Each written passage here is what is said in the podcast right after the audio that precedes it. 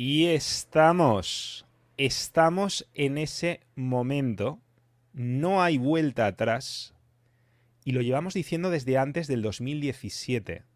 Bueno, mejor dicho, yo me llevo interesando por super expertos que lo dicen desde muchísimo antes, como Rey Kurzweil, como José Cordeiro, que es nada más y nada menos que nuestro súper invitado para esta tertulia, porque vamos a hablar de si la inteligencia artificial nos va a erradicar a todos, que es uno de los miedos que yo tengo, y además me acabo de ver otro podcast súper reciente de esta personita de la que ya os hablé, un tal Eliezer Yudkowski, que además es amigo tuyo, ¿verdad, José Luis? No tienes audio, pero bueno, te voy presentando José Luis, como ya sabéis, y si no sabéis es que habéis estado viviendo en otra galaxia o no sé dónde habéis estado viviendo, es el autor de La muerte de la muerte, así, nada menos. Quien, por cierto, me encanta la dedicación, no sé si se aprecia, de, su puño y letra. Ha estado con nosotros, tenemos metraje espectacular, inédito también, todo, todo se andará. Pero es que además conoce a quién es quién de todo el ámbito del transhumanismo, de la singularidad, de revertir la vejez, de la inteligencia artificial. Cualquier documental que veáis sobre estos temas, aparte que seguramente sale él, aparte de eso, cualquier rostro que veáis, José Luis me lo ha presentado y además que tenemos metraje sobre esto, incluido Bride Grey, que, lo tengo por ahí en el tintero. A un montón de, pues, de los que están haciendo historia todos los que están haciendo historia, todos los que van a marcar un antes y un después, todos son coleguitas de José Luis. Y uno de estos coleguitas es su polo opuesto. Es su némesis, casi podríamos decir. Es Eliezer Yukowski, que dice que estamos a un pelo de que una inteligencia artificial general se nos cepille a todos, que nos extermine así. Brum. Claro, yo de vez en cuando, especialmente cuando voy a hablar de inteligencia artificial, me gusta escuchar algo de, de Eliezer, porque es que si no me vengo muy arriba, porque me parece todo tan motivante, tan entusiasmante, tan increíble, todo lo que está pasando, que digo, que insisto, que ya lo... Esto ya lo... Edu, tienes por ahí la pantalla, porque es que el primer super vídeo que publicamos ya con toda la compilación con José Luis es del 2019, pero tenemos series de antes, desde el 2017, que fue cuando, cuando yo le hice la primera entrevista, que creo que aquí se aprecia. ¿Vale? Aquí esta es la compilación del 2019, pero esto viene de una serie que, se inició en el 2017, para que veáis un poco la historia. O sea, todo esto ha empezado así. Nosotros llevamos ya durante mucho tiempo diciéndolo y la gente nos tomaba por auténticos zumbados. Y, José Luis es un visionario, es un futurista, que no, que no futurólogo, y lleva hablando de esto pues desde ni se sabe cuándo. Y de hecho, bueno, de, conoce perfectamente todo, lo que, todo lo que se está cociendo en esos ambientes desde hace décadas. O sea que es la referencia, para mí es una de mis grandes referencias en todos estos temas y desde luego en lengua hispana pues no hay quien se le pueda equiparar en, este ámbito. José Luis, por cierto, que veo que tu, libro, porque yo lo tengo en castellano, pero me, me han llegado rumores de que se ha traducido al chino mandarino y al ruso, ¿puede ser? Sí, sí, mira. ¿No tendrás ah, por ahí algo? Claro, claro. Bueno, fíjate, detrás estás viendo la edición que viene ahora de mi libro en chino y le cambiaron el título. En chino se llama Vida Eterna. Los dos caracteres chinos que ven arriba de mi cabeza y en la carátula verde del libro, porque el verde es un color de esperanza, de vida en China, y no les gusta utilizar imágenes, se llama Vida Eterna. El, libro que nació en español, aquí está, y tú tienes la primera edición ah, autografiada con muchísimo cariño por mí, Mario. después del el español, a ver qué te dije, eh, eh, si lo vemos por ahí. Madrid 19, esto es del 2018, 19 de octubre del 2018. Claro, nosotros, que efectivamente, no, no, claro, yo hablé contigo, la primera es de mucho antes, es de probablemente antes del 2017. Porque esto fue la segunda que no, que es inédito, que es cuando conocimos, cuando me presentaste a Auri de Grey. Con eterno cariño para Mario, La Unión hace la fuerza, la vi José Luis, 2018. O sea, aquí está. Pues sí. No sé si se aprecia. Se ve perfecto. Se ve mi firma como la del zorro. José Luis 2018. Siempre pongo el año. Y efectivamente, pues nos conocimos antes, a lo mejor en el 2016. Yo vine a España en el 2015. Antes yo vivía en California. Estaba en Singularity University, en la Universidad de la Singularidad, con Ray Kurzweil, con Aubrey de Grey, con todas estas personas, estos genios del mundo. Y de hecho, en mi libro, eh, que lo escribí con David Wood, David Wood inventó el primer sistema operativo inteligente para teléfonos móviles. Para que quien se acuerde, hace 20, 25 años atrás de los teléfonos Nokia, los Nokia utilizaban un sistema que no era Android. Android es joven o, el, em, el, el, sistema operativo de los iPhone, el iOS, esos son nuevos. El primer sistema operativo lo hizo mi coautor y se llamaba Symbian. Symbian de Nokia. Me acuerdo, era lo más, en esa época era lo más, porque al principio hubo una época que Nokia estaba arrasando justo antes de desaparecer, justo antes de que saliera el iPhone. Pues, pues mi coautor fue quien lo inventó. Él es un científico de la Universidad de Cambridge. Yo también estudié en Cambridge, pero Cambridge, Massachusetts. Y, y, de hecho, el prólogo me lo escribe Aubrey de Grey, que es el líder mundial en los temas de longevidad y rejuvenecimiento. Y el epílogo me lo escribe el ah, abogado más importante de España, Antonio Garrigues Walker. Eh, para los que conozcan algo de derecho en España, el despacho Garrigues es el más importante de España y con diferencia a los que vienen eh, después. Pero bueno, también me calles. Lo he visto por todos los lados. Claro, pero también me escribe mi amigo ah, y jefe cuando estaba en Singularity University, Ray Kurzweil. Y Ray Kurzweil escribe esto, mira, está en la parte de atrás. Además, aquí pone que donamos todo el dinero para investigación científica. Por eso les recomiendo que lean el libro. Todo está donado para investigación científica. Así que cuando compren este libro, primero no van a leer por leer el, libro, van a descubrir los secretos de lo que viene y van a donar el dinero a investigación. Pero te voy a leer lo que dice Ray Kurzweil, porque vamos a hablar del bastante. Ray Kurzweil dice, estamos entrando en un viaje fantástico hacia la extensión de la vida, cruzando diferentes puentes que nos llevarán a una vida indefinida la muerte... de la muerte explica con claridad cómo pronto podremos alcanzar la velocidad de escape de la longevidad y vivir el tiempo suficiente para vivir para siempre. Ray Kurzweil, cofundador de Singularidad University y autor de La singularidad está cerca y, de, ¿eh? está más cerca, ¿no? Nos dices que va a ser el siguiente. Correcto. De hecho, Ray Kurzweil me acaba de mandar el manuscrito de su nuevo libro que va a salir a final de este año y que es la continuación de La singularidad está cerca y por lo tanto se llama La singularidad está más cerca.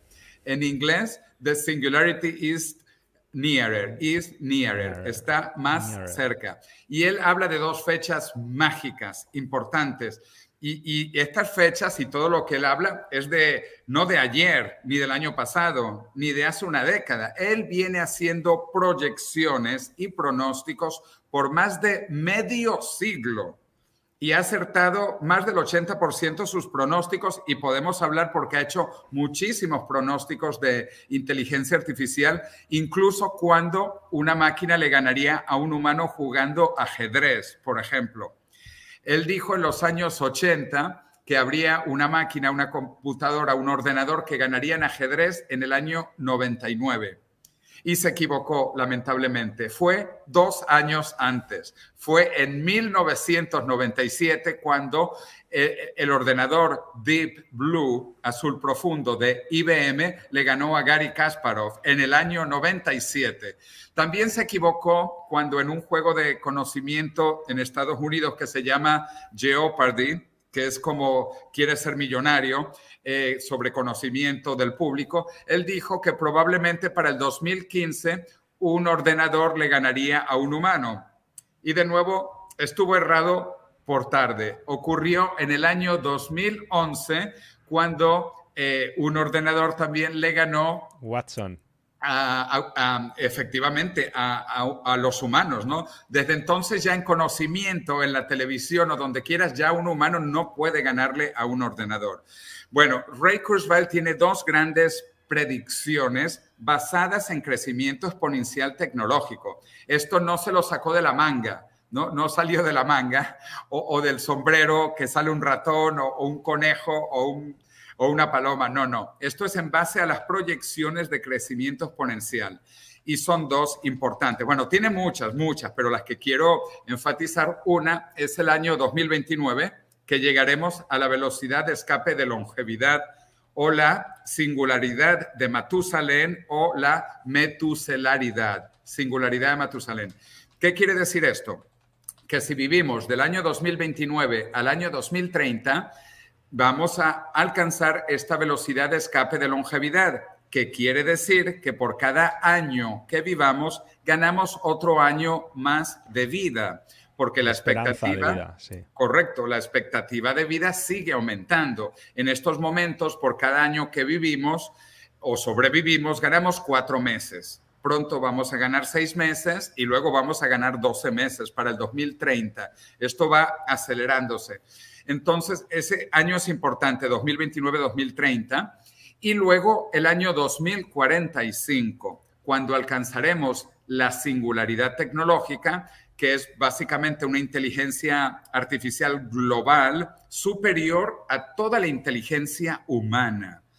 Y, de eso vamos a hablar todo lo que quieras. Pero además. Es que, claro, es lo primero que hay que preguntarte si llegamos vivos. Si no nos extermina antes esa misma inteligencia general ultrapoderosa, José Luis, porque yo fíjate que cuando hablamos en el 2016 o 2017, que no recuerdo bien, yo pensé, hombre, estos hombres es normal porque se dedican a esto, entonces se pasan, se pasan con sus predicciones, y yo pensaba que de nuevo Ray Kurzweil, pues que, que no se iba a quedar corto, como se quedó en sus otras predicciones, porque ocurrieron antes como muy bien apuntas, sino que aquí se iba a quedar muy largo.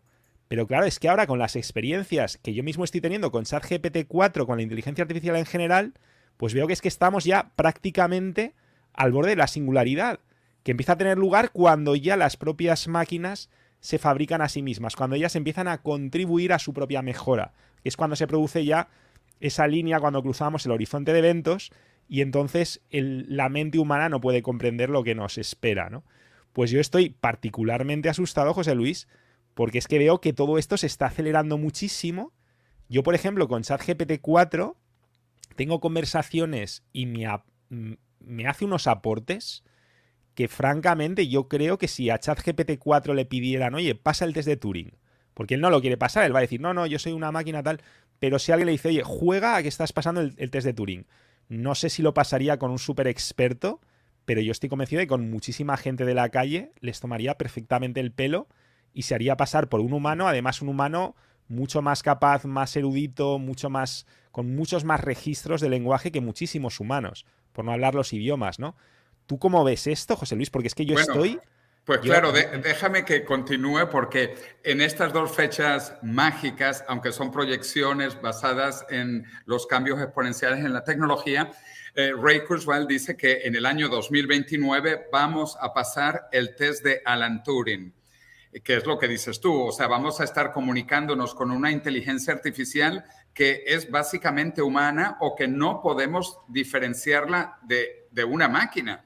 Eh, de hecho, eh, tú hoy creo que sabes que yo sigo siendo humano pero en el año 2029 ya no vas a saber si estás hablando con un humano, con una máquina o con una inteligencia artificial. Esto en el año 2029. Y en el año 2045 las inteligencias artificiales continuarán, continuarán eh, mejorando hasta tener una mega inteligencia artificial planetaria en la nube superior a toda la inteligencia humana. Pero esto es buenísimo y de hecho, ojalá que pase antes. Mira, te voy a dar unos ejemplos. Hoy todo el mundo, en todo el mundo, tiene un teléfono móvil. En todo el mundo, aún en los países africanos más pobres, en las regiones más pobres de India, todo el mundo tiene un teléfono móvil. Además, los teléfonos móviles cada vez son más baratos y son mejores. Cuando los teléfonos móviles aparecieron eh, hace unas décadas atrás, eran artículos de lujo, eran carísimos y eran malísimos y solo servían para llamar por teléfono.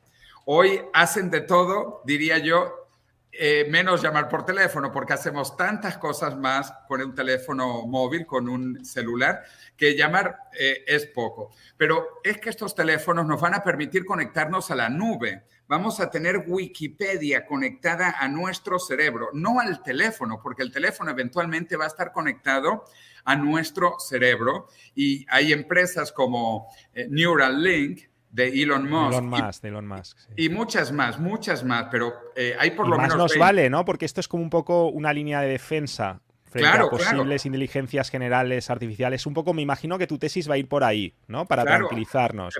que nos vamos a fusionar antes de que ninguna inteligencia artificial malévola tenga la oportunidad de acabar con todos nosotros. Efectivamente, efectivamente. Nosotros, bueno, primero, estas inteligencias artificiales o estos teléfonos móviles o los ordenadores o los coches o los aviones, lo hacemos por los humanos, para los humanos, con los humanos. Esto no es una inteligencia artificial que llega de Marte. Estos son, no son marcianos que llegan para conquistar la humanidad. No, estos somos nosotros, los humanos, para vivir en un mundo mejor, más avanzado. Y por lo tanto, estas tecnologías las vamos a usar principalmente para el bien. Y no es que va a estar contra nosotros, va a estar con nosotros, va a estar dentro de nosotros.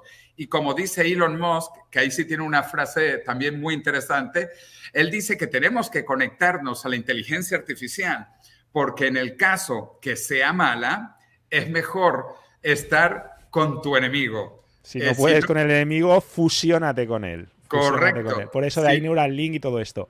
Pues perdona, es que José Luis, vamos a hablar más de esto, pero yo te quiero, hay mucha gente que se ha unido ahora, entonces, perdona, porque es que hemos empezado a hablar también de, obviamente, Ray Kurzweil está relacionado con tu obra también, pero yo tengo curiosidad porque me has dicho que está traducido al chino. Puede ser que hace un momento me has enseñado antes el, libro, porque me has enseñado más, ¿no? Es que me da curiosidad. déjame que. ¿No tendrás por ahí algo? Claro, sí, lo tengo en muchas versiones. Aparte de español, que fue la primera, luego tuvimos la segunda, que fue en portugués y por eso es muy parecido en portugués.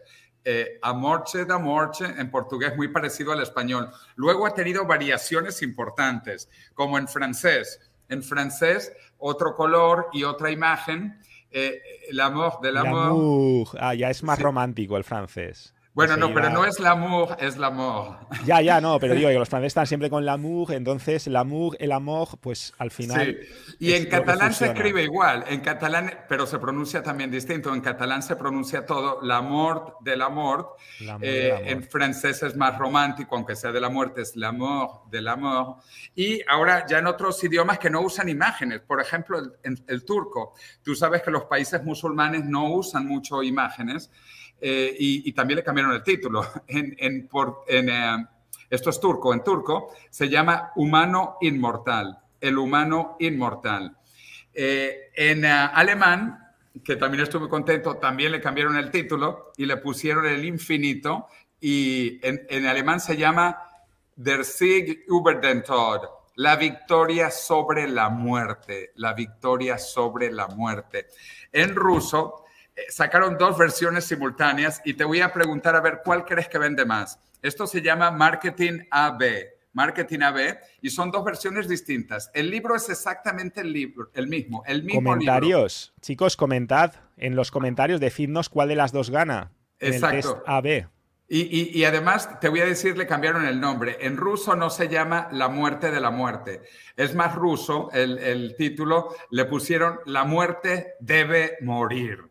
La muerte debe morir. Bueno, a ver. Está claro que gana ese, que, no sé, yo creo que es el verde, pero. El, es más violento, ¿no? Eh, correcto. Eh, a ver qué votan los demás, pero si este vende, eh, mentira, el, negro este, este vende 70% más que el blanco. El blanco es más científico, pero este vende más.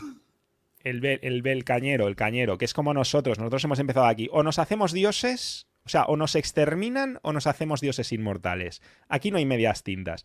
Y creo que en eso tú estarías de acuerdo, José Luis, con tu amiguito, con, con Eliezer, ¿no? Porque al final él también es, digamos, tu némesis en este sentido, porque él, aunque os me imagino que os lleváis muy bien, él es totalmente pesimista y tú, tú eres totalmente optimista. Y los dos sois extremistas. O sea, él o nos exterminan o prácticamente lo que tú nos pintas en la práctica viene a ser convertirnos en dioses.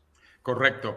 Y de hecho, mira, yo conozco a Eliezer, eh, de hecho, yo, yo, vivía en California, como te dije, antes de venir a España, y pues allá está todo este movimiento inmortalista, singularitariano, transhumanista, crionicista, futurista, todo lo que quieras.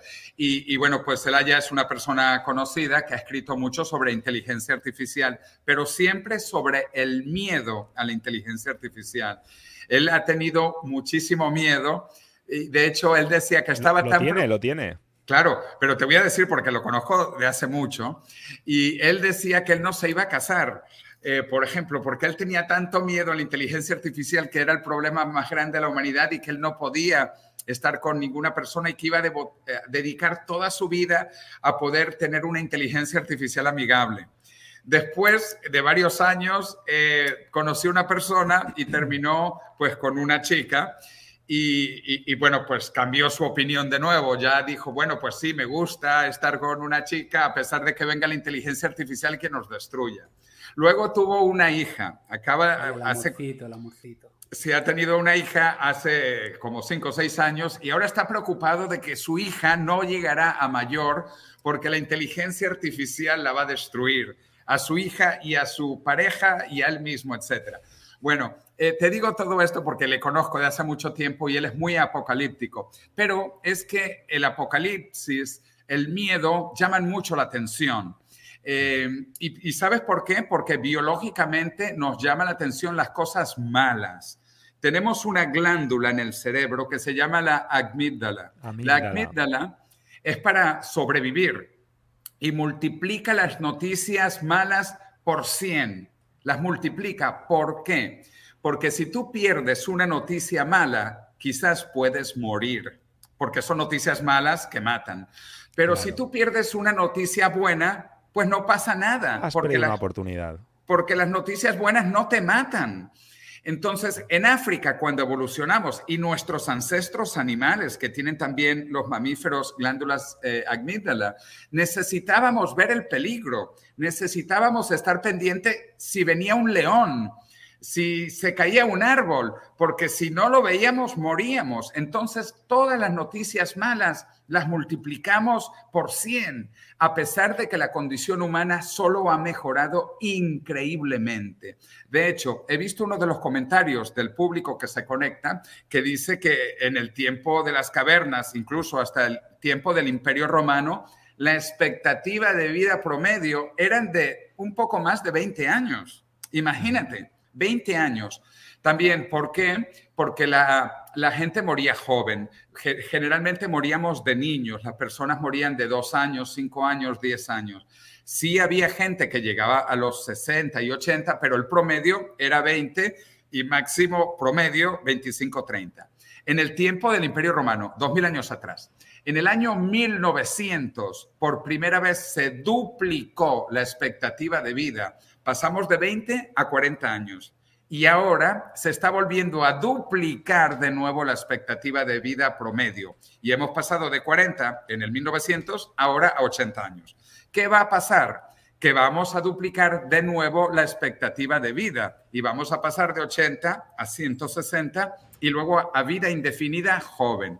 Y todo esto sí que colapse la humanidad. ¿Tú te imaginas en el tiempo del Imperio Romano o de las cavernas que dijeran, oye, ¿y qué pasa si la gente vive hasta 50 años? ¿Qué va a pasar si tenemos tanta gente de 50 años o de 60 años? Incluso en el año 1900, cuando en España llegó casi rozando a 40 años la expectativa de vida promedio, que los españoles entonces, o en Iberoamérica, que dijeron, ¿y qué pasa si, si vivimos 40 y 50 y 60? Va a colapsar la humanidad, no hay recursos, hay mucha gente. Y justamente es lo contrario, lo contrario, porque la estructura más compleja del universo conocido es el cerebro humano. El cerebro humano es la estructura más compleja.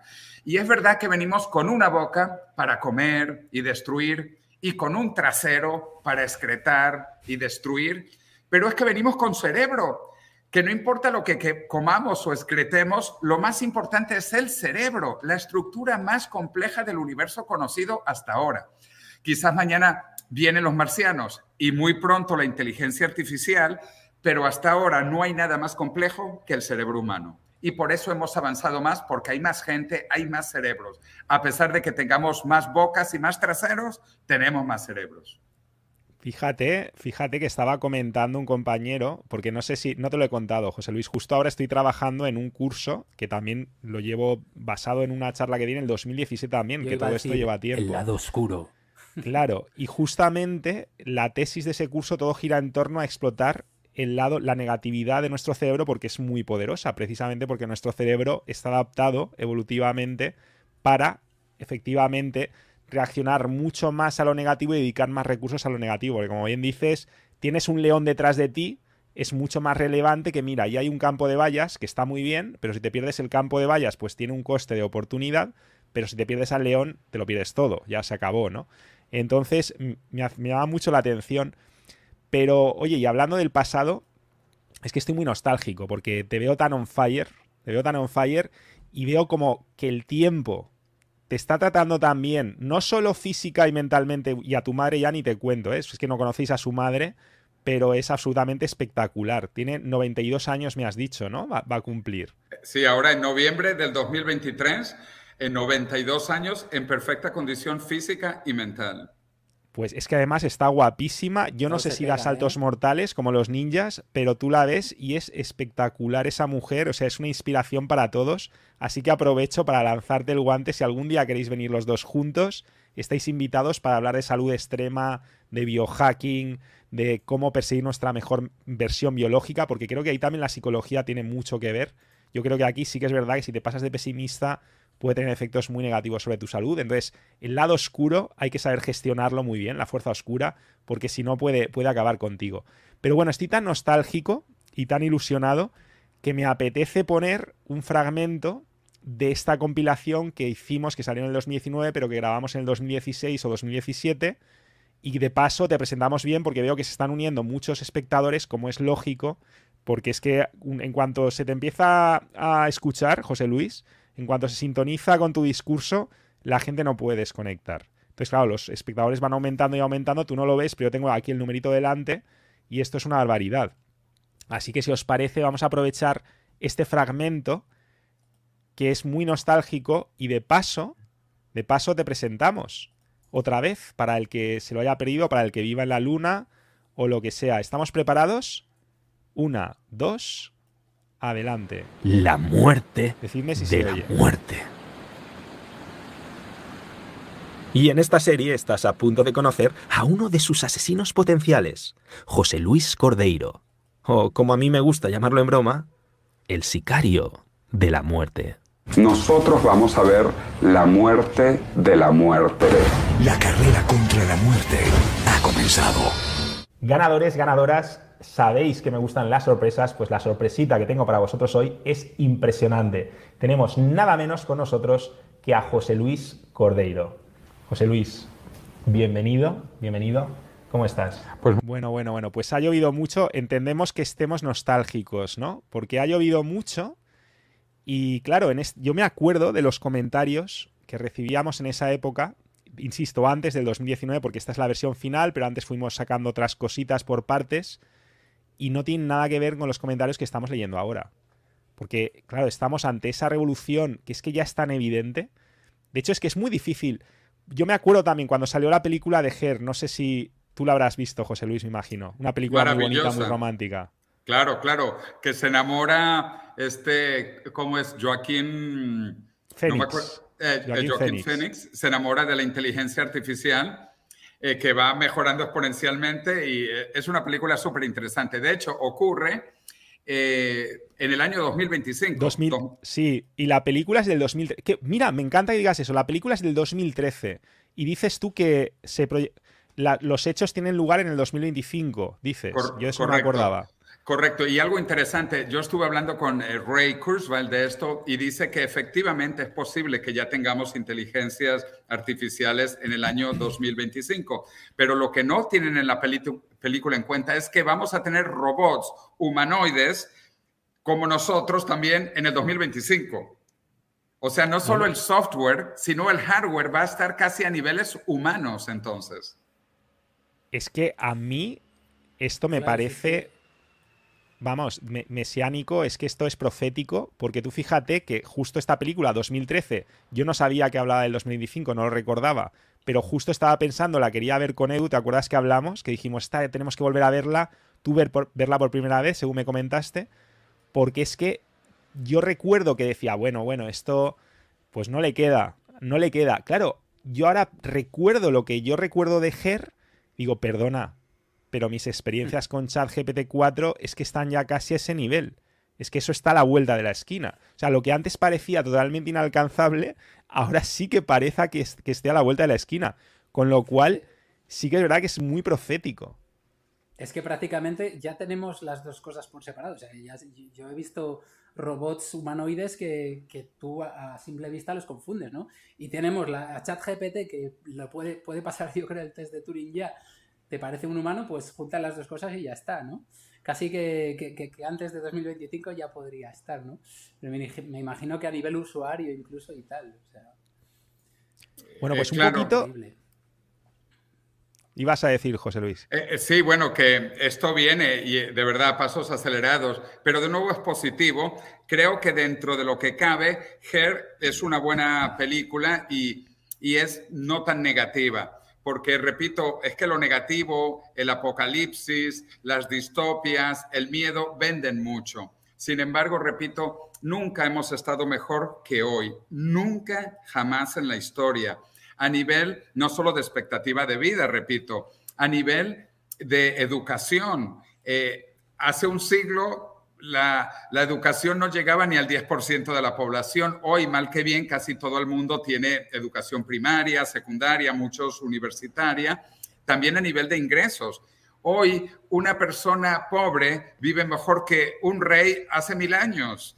Eh, y, a nivel de salud, hay dentistas. Eh, antes no había dentistas, no existía la anestesia, no había antibióticos. O sea, el mundo sigue mejorando. Incluso el nivel de ingresos. Estamos entrando en un mundo de abundancia, abundancia, donde producimos cada vez más y más con menos y menos recursos. Nunca habíamos estado tan bien como ahora, incluso a nivel de guerras. Europa era terrible, bueno, no solo Europa, todo el mundo era terrible hasta el siglo XX. Habían guerras continuas. En el siglo XX, si contamos la Primera Guerra Mundial, la Segunda Guerra Mundial, las guerras en África, las guerras en Asia, murieron, yo no sé, más de 200 millones de personas. Entonces, aún con las guerras, hasta con las pandemias, con las pandemias está cada vez muriendo menos gente. Eh, lo de COVID-19 es realmente una pequeña pandemia. Eh, si contamos máximo 10 millones de personas que hayan fallecido, que es terrible, con la eh, gripe española, que ni era gripe ni era española hace un siglo, murieron, se estima un máximo de 100 millones de personas, 100 millones de personas, porque no había vacunas, no se conocía nada de esto y la población era cuatro veces menor la población hace un siglo no era como hoy, de 8 mil millones de personas hoy, era de 2 mil millones de personas y no había vacunas para la gripe española, que no era gripe ni española, y mató a 100 millones de personas. O incluso, eh, ni hablemos de la peste bubónica. La peste bubónica mató a uno de cada tres europeos. Uno de cada tres europeos murió con la peste bubónica. De manera que COVID es una pequeña pandemia y sin embargo paralizó el mundo, que es lo interesante. Si una pequeña pandemia ha paralizado el mundo, ¿por qué no paralizamos el mundo por la pandemia más grande, que es la muerte? Todos aquí estamos condenados a morir todavía, todavía, porque estamos envejeciendo. Y esta es la gran pandemia. El envejecimiento es una pandemia planetaria, mundial, el enemigo común de toda la humanidad. El enemigo no son los rusos, ni los chinos, ni los americanos, ni los africanos, ni los árabes, ni los israelíes. El enemigo y de todos es el envejecimiento. Esa es la mayor plaga. Y repito, estamos todos muriendo, todos muriendo de envejecimiento. Entonces, si una pequeña plaga, una pequeña pandemia como el COVID paralizó al mundo, pues ¿Por qué no lo paralizamos ahora? Porque estamos muy cerca de curar el envejecimiento, muy cerca de curar el envejecimiento. Desde luego, hay que ver, José Luis, porque es que con lo que nos cuentas, a poco que pensemos en todo lo que hemos logrado, porque no puedo estar más de acuerdo contigo, además, tú fíjate que si ya decíamos, bueno, pues es que ahora ya prácticamente no hay nada en alfabeto, es que ahora además, como tenemos acceso a Internet, el conocimiento y la educación se están popularizando, ahora se están democratizando, ahora prácticamente cualquiera tiene acceso al conocimiento. Cuando ya metemos en la ecuación estas inteligencias artificiales que están a punto de ser generales, estos modelos de lenguaje como ChatGPT, como Bing IA, como lo que Bar de Google, es que ahora mismo no es que la inteligencia y el conocimiento se estén democratizando, es que prácticamente el cielo es el límite. Con lo cual yo me pregunto constantemente, si entendiéramos este mensaje que nos está dando José Luis, si entendiéramos hasta qué punto hemos logrado todo esto, pese a comportarnos como culobocas, porque él decía, no solamente tenemos una boca y un trasero, pero mucha gente se comporta así, mucha gente se dedica a consumir y a lanzar residuos al mundo, y ese es su paso por la vida. Si entendiéramos nuestro potencial y todos nos uniéramos frente a este enemigo común, que efectivamente estoy totalmente de acuerdo contigo, que es la vejez y en última instancia la muerte, y además, yo ahora, por ejemplo, os voy a compartir un poco algo de mi experiencia personal. Yo estoy entre unas cosas y otras, estoy muy feliz. Yo, no sé, a mí me ha caído una especie de ángel del cielo, estoy enamorado de ese bicho que vemos aquí, no sé si se, si se aprecia, esa cosa de ahí, a mí me hace, mm, pero muy, muy, muy feliz. Entonces, claro, yo estoy analizando mis días y trabajo muchísimo, pero realmente no trabajo, trabajo juego. Creo que José Luis Cordeiro es un experto en trabajo jugar porque él no conoce nada que no sea la pasión. Y claro, cuando, cuando vives así, no hace falta ser multimillonario ni tener 20 Lamborghinis en la puerta, no, no, cuando tú estás apasionado con lo que haces, cuando tienes seres que te dan amor, cuando no tienes ninguna enfermedad grave o no experimentas ningún dolor grave, la vida es impresionante. Y entonces, a poco que te preguntes cuál es la alternativa, ¿no? Si, si, tú piensas, evidentemente la enfermedad es horrible y la vejez es la peor de las enfermedades porque es la madre de todas las enfermedades. Yo estoy totalmente contigo en eso. Y, y, la otra gran enfermedad es la nada, la desaparición. O sea, si cualquiera de nosotros hace un simple ejercicio, y esto ya va al margen de religiones, tú puedes tener las, las creencias que tú quieras, pero al final también hay que entender que las religiones muchas veces cumplen un papel y que seguramente si fuéramos inmortales o revertiéramos el envejecimiento, pues si hubiera religiones serían muy distintas, ¿no?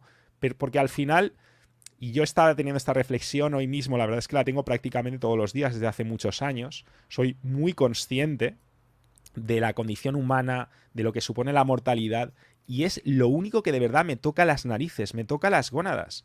Porque yo pienso y empiezo a retrotraerme a mi pasado y empiezo a intentar traer experiencias. Y pienso, bueno, cuando tenía cinco años, cuando tenía tres años, cuando tenía dos años, la memoria empieza a desvanecerse. Y cuando retrocedes más atrás dices, mm, nada. O sea, nada. Yo lo siento. Si la vida fuera un infierno, pues probablemente eso sería preferible, pero en circunstancias más o menos normales, a poco que reflexiones, la vida es un jodido regalo. Y prácticamente, o sea, con no necesitas tener muchísimo éxito, ni siquiera con las personas que te gustan, con saber cultivar un poco una cierta paz interior, una cierta admiración, una cierta curiosidad, un cierto amor por el todo, es que está el regalo. Entonces, claro, cuando pensamos, bueno, esta es la cara A, luego está la cara B, que es la muerte, que es la nada, es que no hay color. Es que, es que no, es que yo no quiero que esto acabe bajo ningún concepto. Es que no le veo, no le veo, o sea, le veo cero gracia. Entiendo que si una persona está sufriendo mucho, pues a lo mejor se lo plantee. Pero la pregunta es, ¿es la solución la muerte o es la solución buscar formas de paliar o de acabar con ese sufrimiento y de transformarlo en, felicidad? ¿no? Entonces, muchas veces tenemos este pensamiento binario y muchas veces pues nos aferramos a una filosofía que nos ha servido durante mucho tiempo para consolarnos del hecho de que somos seres mortales, de que somos finitos, de que envejecemos, de que nos vamos perdiendo a nosotros mismos. Y claro, cuando no tenemos opción, eso puede ser, y esto lo dice mucho tu amigo Bride Gray, eso puede ser una filosofía razonable. Pero el problema es que hoy en día probablemente ya no sea una filosofía, probablemente sea una indefensión aprendida. Para el que no lo sepa, la indefensión aprendida es lo que le pasa al elefante cuando lo atan con una cuerdecita a una silla y el elefante no se mueve porque piensa que no, que no tiene fuerza para mover esa escalera o esa silla o lo que sea. Porque desde pequeñito lo tenían atado y entonces él ahora es un super monstruo, pero sigue pensando que no puede. Pues yo creo que esa es nuestra situación y creo, y esto José Luis lo lleva diciendo durante mucho tiempo, yo creo que la mayor parte de nuestras filosofías, religiones, etcétera, y no pretendo ofender a nadie, pero personalmente creo que están obsoletas. Creo que han cumplido un gran papel muchas de estas filosofías durante mucho tiempo, porque al final intentan reconciliarnos con la nada, entonces de mil formas posibles, o intentan eh, hacernos evadir de la nada, o nos prometen algo, pero nos lo promete siempre alguien, ¿no? Nunca hay, hay una evidencia, ¿no? Entonces, claro, yo creo que hoy en día todo lo que no sea unir filas, contra ese enemigo común, es que sería el fin de todas las guerras, sería el fin de absolutamente todo. Y por favor, de verdad, ya hemos hablado de esto muchas veces. Hablamos de esto en nuestra primera conversación, José Luis. No sé si lo recordarás, porque siempre vienen los neomaltusianos, como tú bien dices, a, decir, no, hay recursos limitados, tal. tú nos recuerdas muy a menudo lo que dice Malthus, ¿no? En lo que decía en su época y cómo ha cambiado la demografía y cómo ahora sería ridículo, ¿no? Todo esto. Porque al final los recursos pueden ser infinitos porque no son una tarta. Sobre todo si, como dice José Luis, en lugar de no nos aburrimos ni nos aburramos y empezamos a utilizar esto de aquí para producir, para hacer la tarta más grande. En lugar de ver el mundo y la realidad como una tarta, hay que empezar a entender que la tarta se puede hacer más grande si dejamos de comportarnos como culobocas. Así que no hay excusa para no unirse a esta cruzada tan emocionante y yo mientras tenga una gota de aliento lo voy a seguir haciendo. Como dicen muchos amigos tuyos, haz inmortal o muere intentándolo, ¿no? Yo creo que eso es mil veces más épico que estar evadiéndonos o que estar en cualquier otra historia. Es que no puedo estar más de acuerdo contigo.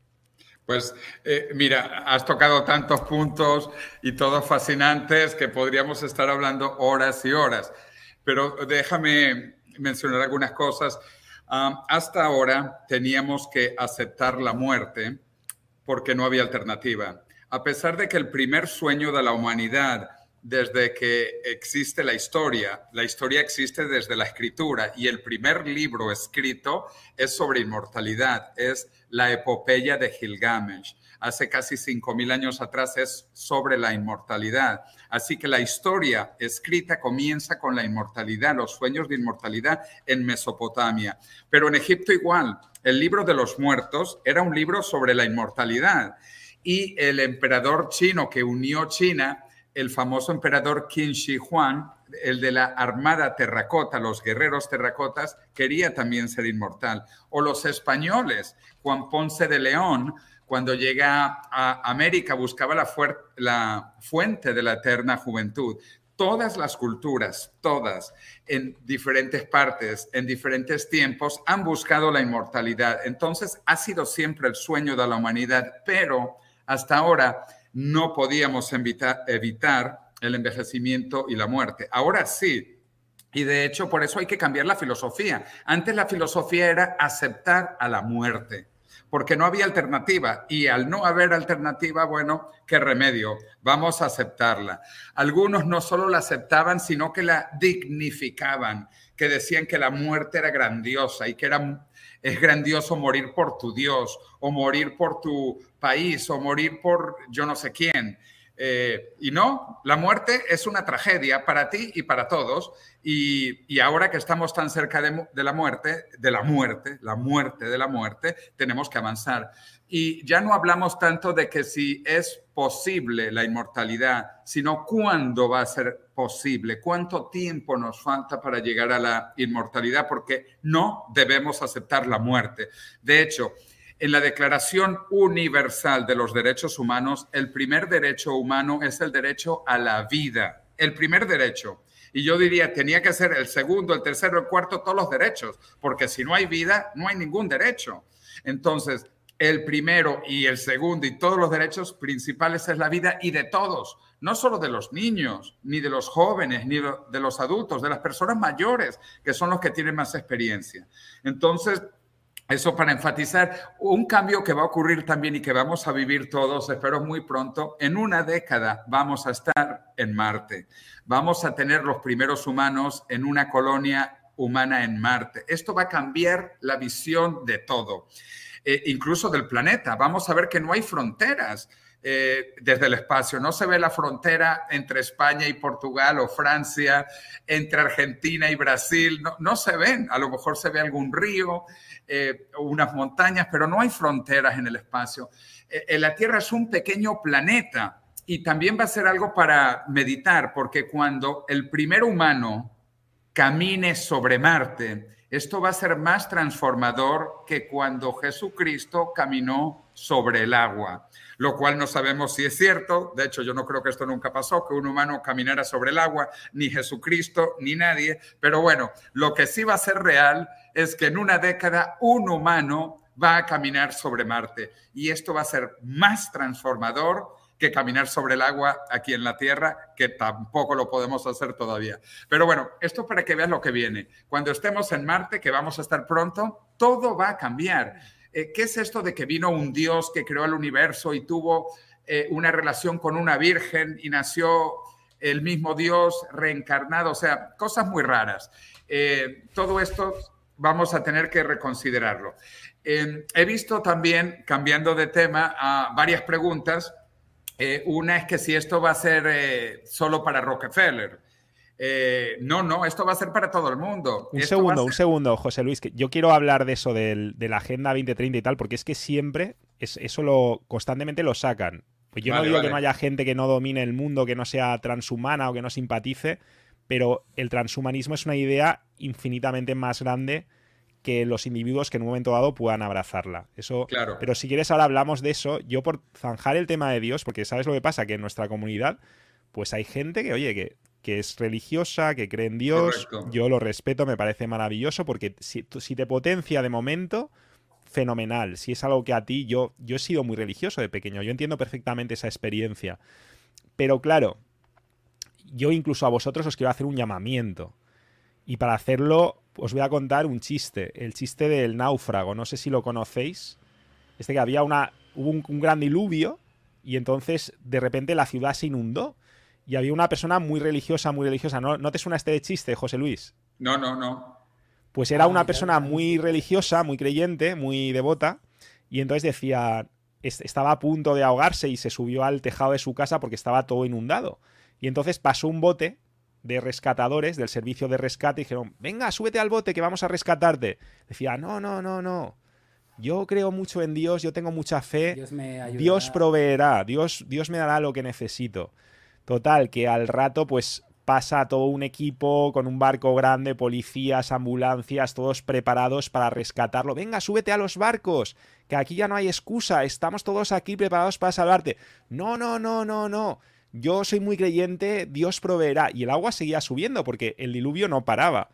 Luego viene un helicóptero. El, el hombre ya tenía el agua al cuello, le dice el helicóptero, por favor, por favor, venga, súbete que estás a punto de ahogarte. Y el tío, oh, no, no, Dios, y estaba ahí, oh, total, que se ahoga. Y efectivamente, como era muy devoto y fue un gran creyente, pues va al cielo. Y en el cielo, pues se encuentra, creo que era San Pedro, ¿no? El que estaba en la puerta. Y ya San Pedro lo recibe, le dice, bueno, eh, nada, bienvenido, aquí estás. Y otro le dice, pero, pero ¿cómo puede ser que esté aquí? Pero con lo creyente que soy yo pero ¿cómo no ha venido Dios a salvarme? Y le dice San Pedro, mira, vamos a ver, chaval, te hemos enviado un bote, te hemos enviado una flota, te hemos enviado un helicóptero, ¿qué más querías, no? Este llamamiento... Sí, ya, ya, ya, ya sí me acuerdo. Ya sabes este dónde voy, ¿no? Pero, pero eh, claro, mira, yo también, para que quede claro. O sea, nos están dando los recursos por donde quiero ir, que me imagino que eso pues, lo has entendido a la primera, pero por si alguien no lo ha entendido, lo explico para niños pequeños si, si hay un Dios, te está dando los recursos, las herramientas claramente para que tú seas capaz. O sea, quiere decir que es que tampoco hay que tomarse las cosas literalmente. Yo no te pensaría, si fuera súper creyente, no pensaría necesariamente que Dios me está dando el cielo cuando me muera. A lo mejor me está invitando a construirlo aquí en la tierra. Y lo, de, y lo del cielo después de la muerte es una metáfora, vete a saber. O sea, es que hay muchas formas, ¿no? De, interpretarlo, perdona, y no te, no te corto más, José Luis. Claro, bueno, yo, también, em, como hijo de españoles nacido en Latinoamérica, pues yo crecí en una cultura católica y yo fui bautizado, hice la primera comunión, etcétera, y siempre tuve un gran interés en las religiones. Y de hecho me la he pasado viajando por las religiones. He estado en, Israel, de hecho, este año ya he estado dos veces en Israel más, eh, donde están las tres culturas monoteístas más importantes.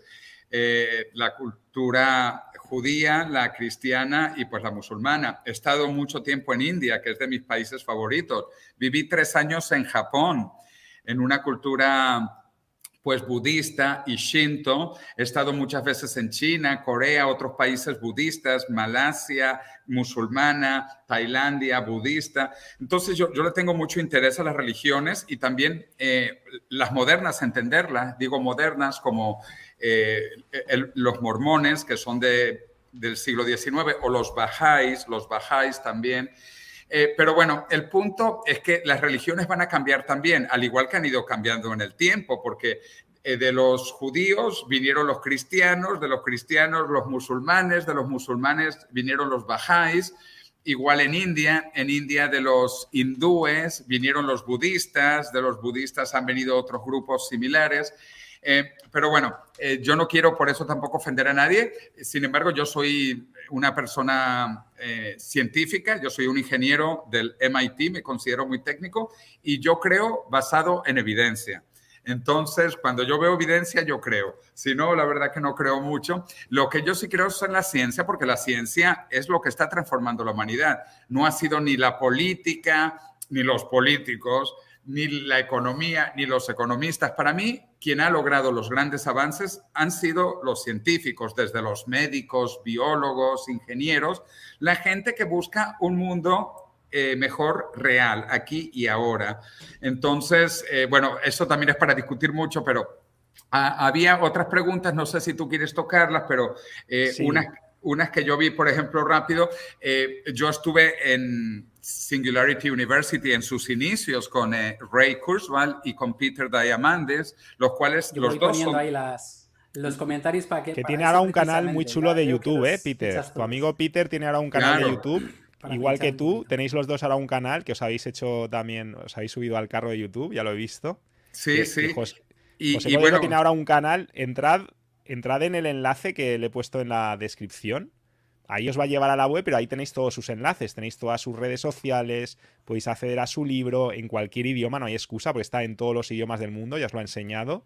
Y además ahora tiene un canal de YouTube muy chulo donde por lo menos mantienes actualizada la gente, porque a mí se me preguntaban, pero ¿y José Cordero? José Cordero? Pues ahora yo veo que tu, canal de YouTube está muy actualizado y que constantemente te sigue la pista, así que seguidlo, tenéis el enlace abajo, tenéis también enlace al curso de Jaime Palmar y Triunfa, lo tenéis todo en la descripción. Perdona, eh, José Luis. Sí, ¿Puedo decir una pues cosita para, sobre la religión que lo has terminado de. Porque vas a cambiar de tema, ¿verdad? Sí, pues yo para cerrar, para cerrar este capítulo, has hablado al principio de la epopeya del Gamesh, que busca la inmortalidad. Claro. Y otra, y has hablado de evidencias. Y yo creo que lo que sí que es evidente, y esto es indiscutible, es que la mayoría de religiones buscan trascender nuestra situación, buscan que el humano vaya más allá y buscan darnos algo, aunque solamente sea a nivel emocional o no, pero desde luego siempre buscan algún tipo de inmortalidad. O sea que es que desde la fábula del Gamés al hecho de que existan todas las religiones que nos prometen algo más, está claro que es un anhelo humano. Por lo cual, a mí, y con esto ya zanjo el tema, yo creo que es antinatural no perseguirla. Sobre todo cuando ya tenemos herramientas. Y, y, no queremos verlo por miedo a decepcionarnos, por indefensión aprendida, por lo que sea. Pero yo creo que a día de hoy no hay mejor filosofía, porque esta es otra. Constantemente me hablan de estoicismo. Estoicismo, estoicismo. El estoicismo a mí me parece una maravilla y el Netgeisen en, en, en cierto aspecto es una forma de estoicismo 2.0, pero los tiempos cambian. Entonces, claro, el estoicismo tenía mucho sentido la parte de no asume lo que no puedes cambiar, lo que no puedas afectar, solo lo que depende de ti, está muy bien, pero es que las cosas que dependen de ti van cambiando. Entonces, la misma receta con la misma filosofía estoica que funcionaba hace 2000 años, hoy en día sería completamente distinta. Porque hoy en día ya podemos hacer cosas para perseguir la, si no la inmortalidad, por lo menos la no muerte o la muerte de la muerte o desde luego de la vejez. Y todo lo que sea no ir por ese camino es antinatural. Y además, de verdad que es que, como ha dicho José Luis, sería el fin de todas las guerras, sería el fin de todas las estupideces, seríamos más felices, viviríamos con más pasión, porque no hay nada como vivir con pasión. Y si no, mirad aquí a este caballero y no os quiero contar a su mamá, no sé cuál será su receta, pero de esto hablaremos otro día. Que, perdona que la cite tanto, es que está espectacular, ¿eh? ¿Qué nos decías ahora de los comentarios que has visto? Eh, bueno, em, de nuevo, la religión es que apasiona y yo creo que todos tenemos creencias. Como yo viví en tantos lugares que no son católicos ni cristianos, eh, en India, Japón, Corea, pues yo eh, globalicé un poco más mi visión de la religión y por eso te digo que ir a Marte va a cambiar también las religiones. A lo mejor los primeros marcianos que seremos humanos, esto también es interesantísimo, los primeros marcianos seremos humanos, a lo mejor creamos religiones marcianas. Es, eh, es, fascinante pensar las posibilidades que vienen y estamos muy cerca, muy cerca de ver todo esto. Ahora, desde el punto de vista de las religiones eh, tradicionales, yo creo que va a haber un cambio drástico porque la muerte de la muerte implica la muerte de la religión tradicional, porque la religión tradicional vive de la muerte, viven de la muerte o te venden la muerte. Las religiones eh, em, monoteístas como Islam, judaísmo y cristianismo eh, hablan de la resurrección. Las religiones orientales budismo, hinduismo, suelen tocar más el tema de la reencarnación. Pero entonces estamos entre la resurrección y la reencarnación y lo que pensamos es que ahora podemos estar viviendo indefinidamente jóvenes. O sea, no tenemos que morir para reencarnarnos, podemos reencarnarnos en vida. Entonces, esto es para aquí y ahora. La inmortalidad no es para el más allá y para el más después. No, no. Es para el aquí y ahora y tenemos los recursos hoy para hacerlo. Entonces, eh, pues ya vamos a pasar algunos puntos sobre la singularidad, que, es lo que nosotros estimamos que va a llegar en el año 2045, que mi amigo Ray Kurzban eh, lo plantea en su nuevo libro, que tienen que leerlo cuando salga, La singularidad está más cerca, en el año 2045. Yo ya no sigo en California ni con Singularity University, de hecho, desde que estoy en España, Estoy trayendo estas, estas, ideas para España y para todo el mundo hispano. Yo me la paso viajando continuamente por toda Iberoamérica, em, llevando un poco estas buenas noticias científicas eh, sobre la esperanza de vida, el mundo de abundancia ah, y los temas que vienen ahora en los próximos años sobre el futuro de la humanidad. Eh, que van a ser buenos y van a ser baratos, porque también alguien preguntó que si esto va a ser solo para Rockefeller. No. de esto, esto quiero, quiero, sí, quiero enmarcarlo ahora, si quieres. Este tema lo querías tocar y por eso hemos sacado este comentario, porque creo que es muy representativo. No es de Mariano, es muy, muy representativo de muchísima gente. Entonces, antes de que nos cuentes por qué tú crees que no, yo simplemente quiero enmarcarlo. Claro. Porque sí que es verdad que, bueno, que yo, pues, por ejemplo, ¿no? Cuando piensas en el dinero fiat, aquí hemos hablado mucho del sistema monetario mundial, de toda la corrupción bancaria, de cómo el mundo está dominado por las élites, de cómo puede haber unas agendas. Este, aquí no lo tocamos mucho, pero no sé, pues muchos de vosotros igual seguís, por ejemplo, ¿qué, os diré? Pues a César Vidal, ¿no? Por decir algo. Hay, hay muchos cracks que hablan de esto. Este es un ejemplo entre muchos otros.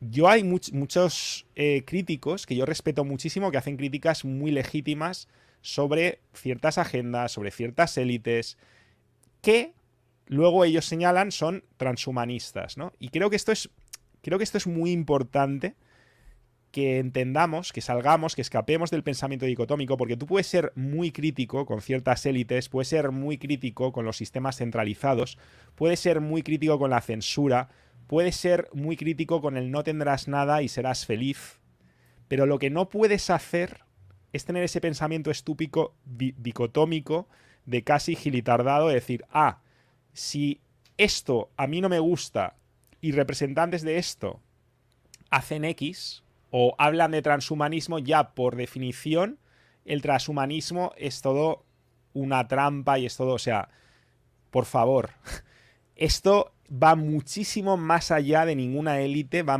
muchísimo más allá de ninguna agenda va muchísimo más allá de comerás gusanos y serás feliz. Va muchísimo más allá porque, como nos ha señalado José Luis, es que se remonta a los inicios de los tiempos desde la fábula de Ilgamesh. Es un anhelo humano fundamental el intentar trascenderse, el intentar ir más allá. Así que, por favor, no seamos peleles.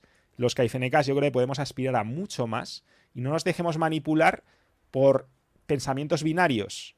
O A o B, como hacen los partidos políticos. Ah, pues si no encajas en este discurso, tienes que encajar en este otro. Si no eres del Barça, eres del Madrid. No, chicos, esto no es un partido de fútbol. Esto es va mucho más allá, va de actuar de forma racional, inteligente, de ver qué es lo que es mejor para nosotros, de ver qué es lo que es mejor para ti, y de eso consiste una filosofía, en eso consiste, perdón, una filosofía potenciadora, en darte las mejores herramientas y en permitirte emanciparte de todos estos maniqueos que te quieren hacer el mundo en dos polos. Ah, no, no, pues entonces, si, si hay elitistas transhumanistas, el transhumanismo es malo. Si no sé qué, por favor, por favor. Luego, ya, ya. también a lo mejor lo dicen por, por esto, por, por la cuestión, o sea, bueno, más por donde tú decías, pero también por la cuestión de la riqueza, de si que va a ser tratamientos carísimos, que no sé qué. Yo No, que de eso nos va a hablar ahora José mucho- Luis. Ahora, Yo ahora yo creo que a José nos va eso. unos, unos ejemplos que además que. por eso. No, no, por supuesto, pero por eso yo no he dicho nada de eso. Porque sé que José Luis nos va a hablar mucho, incluso porque yo me acuerdo de los móviles, esto lo hemos hablado en otras conversaciones. Pero, pero si yo me acuerdo, pues José Luis, que tiene algún añito más, no muchos más, ¿eh? tiene poquitos más, pero alguno más, pues, y que encima ha estado metido en la tecnología hasta las cejas desde sus inicios, pues es que te- nos lo puede explicar muchísimo mejor cómo. Pero es que además, yo hago un inciso, nos va a poner ejemplos, pero es que el mayor ejemplo lo tenéis delante de vuestras narices. O sea, una inteligencia artificial, el acceso gratuito como tenéis ahora, por ejemplo, a ChatGPT. Yo tengo ChatGPT 4 que es de pago, que cuesta 20 euros al mes. ¡Wow! Por 20 euros tengo acceso a más conocimiento que todos los emperadores y que todas las élites hasta hace 5 años. Así lo digo, ¿eh? O sea, hace 5 años la persona más rica de la Tierra no tenía el conocimiento que yo tengo por 20 euros al mes. Pero es que además, completamente gratis, tienes acceso a ChatGPT 3.5, al- a la inteligencia de, de Bing, o sea, tienes acceso de nuevo a más conocimiento que la persona más rica de la Tierra hace 5 años.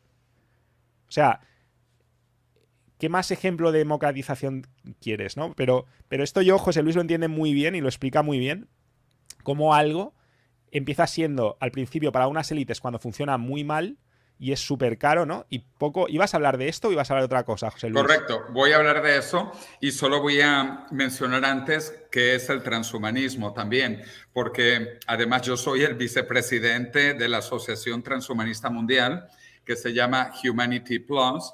Antes nos llamábamos World Transhumanist Association y ahora le cambiamos el nombre a Humanity Plus, Humanidad Más, que suena un poco mejor para algunas personas. Eh, pero el transhumanismo es una filosofía basada en el humanismo, en el humanismo del siglo XVIII, XIX, XX, que es una filosofía del el esplendor humano, de lo que los humanos podemos alcanzar. Pero el transhumanismo le agrega la parte trans, que es trascender las limitaciones humanas, llegar todavía más gracias a la ciencia y la tecnología. Es decir, yo creo que aquí todos más o menos compartimos la filosofía humanista y ahora nosotros agregamos ciencia y tecnología que nos van a permitir trascender las limitaciones humanas. Y hablamos de tres grandes eh, pilares del transhumanismo, que son la superinteligencia, la superlongevidad y la super eh, felicidad, el super bienestar. Estos son los tres pilares, super bienestar, super longevidad y super inteligencia. Eh, esto nos va a permitir entrar cada vez más en este mundo de abundancia, donde las cosas van a ser más abundantes y más baratas. Y aquí quiero responder al tema de los costes. Sí, el que te diga, no, esto solo es para Cloud Shop eh, y al resto nos van a exterminar a todos. O sea, los que no estemos en el World Economic Forum, en el Foro Económico Mundial, todos aquí fuera, no tendremos acceso. ¿Qué les dirías tú? Sí, bueno, que todas las tecnologías cuando comienzan son caras y malas, todas. Eh, los teléfonos móviles cuando salieron costaban miles y miles de euros y eran malísimos, malísimos. Se descargaban en una hora a pesar de que la batería era gigante, había más batería que teléfono y solo servían para llamar de vez en cuando. Hoy un teléfono móvil eh, hace de todo, también llama, pero es que hace de todo. Esto es un ordenador y que tiene acceso a Wikipedia, a Internet, a Google, a lo que tú quieras. Y hay teléfonos celulares móviles por menos de 100 euros y van a seguir cayendo el precio y van a seguir mejorando, que es lo más interesante. Cada vez van a mejorar más y van a ser más baratos. Pero no solo los teléfonos móviles, los ordenadores y las memorias. Eh, por ejemplo, aquí tengo un pendrive, una memoria de un terabyte, un terabyte. Cuando yo estudiaba en la universidad hace 40 años, teníamos lo que se llamaban las tarjetas perforadas de IBM, que eran unas tarjetas de un K de memoria, un K. Y, si uno tenía muchos K, muchas cacas, como digo yo, entonces necesitábamos miles y miles de tarjetas que cada una era de un K. Entonces... Eh, efectivamente, eh, de un K. Y hemos pasado de una caca a un tera, a un tera. Y esto no es nada, de hecho, esto va a ser la caca del futuro, porque en 20 años vamos a tener millones de terabytes en memorias y conectadas incluso en nuestro cerebro. Pero bueno, repito, entonces todas las tecnologías comienzan caras y malas, y cuando se democratizan se vuelven buenas y baratas. Otro ejemplo, dos ejemplos más para que la gente vea el poder de esto. El genoma, la secuencia del genoma. Cuando se secuenció el primer genoma humano, desde 1990 al año 2003, tomó 13 años y costó más de 3 mil millones de dólares, 3 billones de dólares. Oye, qué bueno que tienes el padre del teléfono móvil que lo inventó hace 50 años. Él estuvo, de hecho, varias veces en Singularity University. Ahora me falla la memoria. Recuérdame el nombre. Lo pon, sí. Eh, este es el padre. Él fue Marty el Cooper, Marty Cooper. Eso, Marty Cooper. Él estuvo, de hecho, hace dos meses. Martin, Martin Cooper, Martin Cooper, sí. Estuvo hace dos meses en el Mobile World Congress. Martin Cooper fue uno de los keynote speakers en el Mobile World Congress en Barcelona, porque este año se cumplieron los 50 años del cacafón, eso que ven ahí, el cacafón, que costaba miles y miles y miles de dólares y duraba unos minutos la batería y solo servía para llamar de vez en cuando. Hemos pasado del cacafón a las maravillas de hoy en día. Eh, y Martin Cooper, que estuvo en Madrid y que lo conozco de hace 20 años eh, y después cuando vino a Singularity University, pero ves, ya a partir de los 50, 60, 70 comienza a fallar la memoria porque uno tiene tanta información que se le olvidan las cosas. Pero bueno. para meter cosas nuevas hay que sacar algunas, es que al ah. final es así. Hay que sacar. Pero bueno, eh, en Motorola, que, que, fue de las primeras compañías pioneras haciendo teléfonos móviles. Bueno, regreso al genoma humano. El genoma humano, 13 años, y todo el conjunto costó 3 billones, 3 mil millones de dólares, de los cuales mil millones directamente el gobierno de Estados Unidos. Hoy, ahora, en el año 2023, pueden secuenciar su genoma completo por 200 dólares en dos días con un gene chip, un chip genético. Y esto, en cinco años, lo van a poder secuenciar en 10 euros, en un minuto. Es increíble, repito. El primer genoma humano, 13 años, 3 billones de dólares. En 5 años va a costar 10 euros en un minuto. Y el genoma humano son 3 gigabytes. 3 gigabytes. Este pendrive, este pendrive es de un terabyte. ¿Cuántos humanos puedo poner yo en un terabyte si el genoma humano es 3 gigabytes? Aquí puedo poner 333 humanos aquí en un terabyte de información para que vean. Bueno, esto para hablar sobre los avances eh, eh, tecnológicos. Eh, ¿Qué estás mostrando, Mario? Lo que tú estás comentando, estoy ilustrando, estamos comparando el cacafón con un teléfono ah. móvil que cualquiera se puede permitir hoy en día y cómo tienen acceso a estas inteligencias artificiales. Esta concretamente es la de, la de Bing, Bing hay inteligencia artificial de Bing, que creo que está basada en la arquitectura de ChatGPT 3.5, es completamente gratuita y ya estáis viendo la cantidad de acceso a conocimiento que tenéis. Concretamente le he preguntado quién es José Cordeiro y rápidamente me ha dicho, de hecho lo he, lo he hecho así por texto, vamos a probar por voz. ¿Quién es José Cordeiro?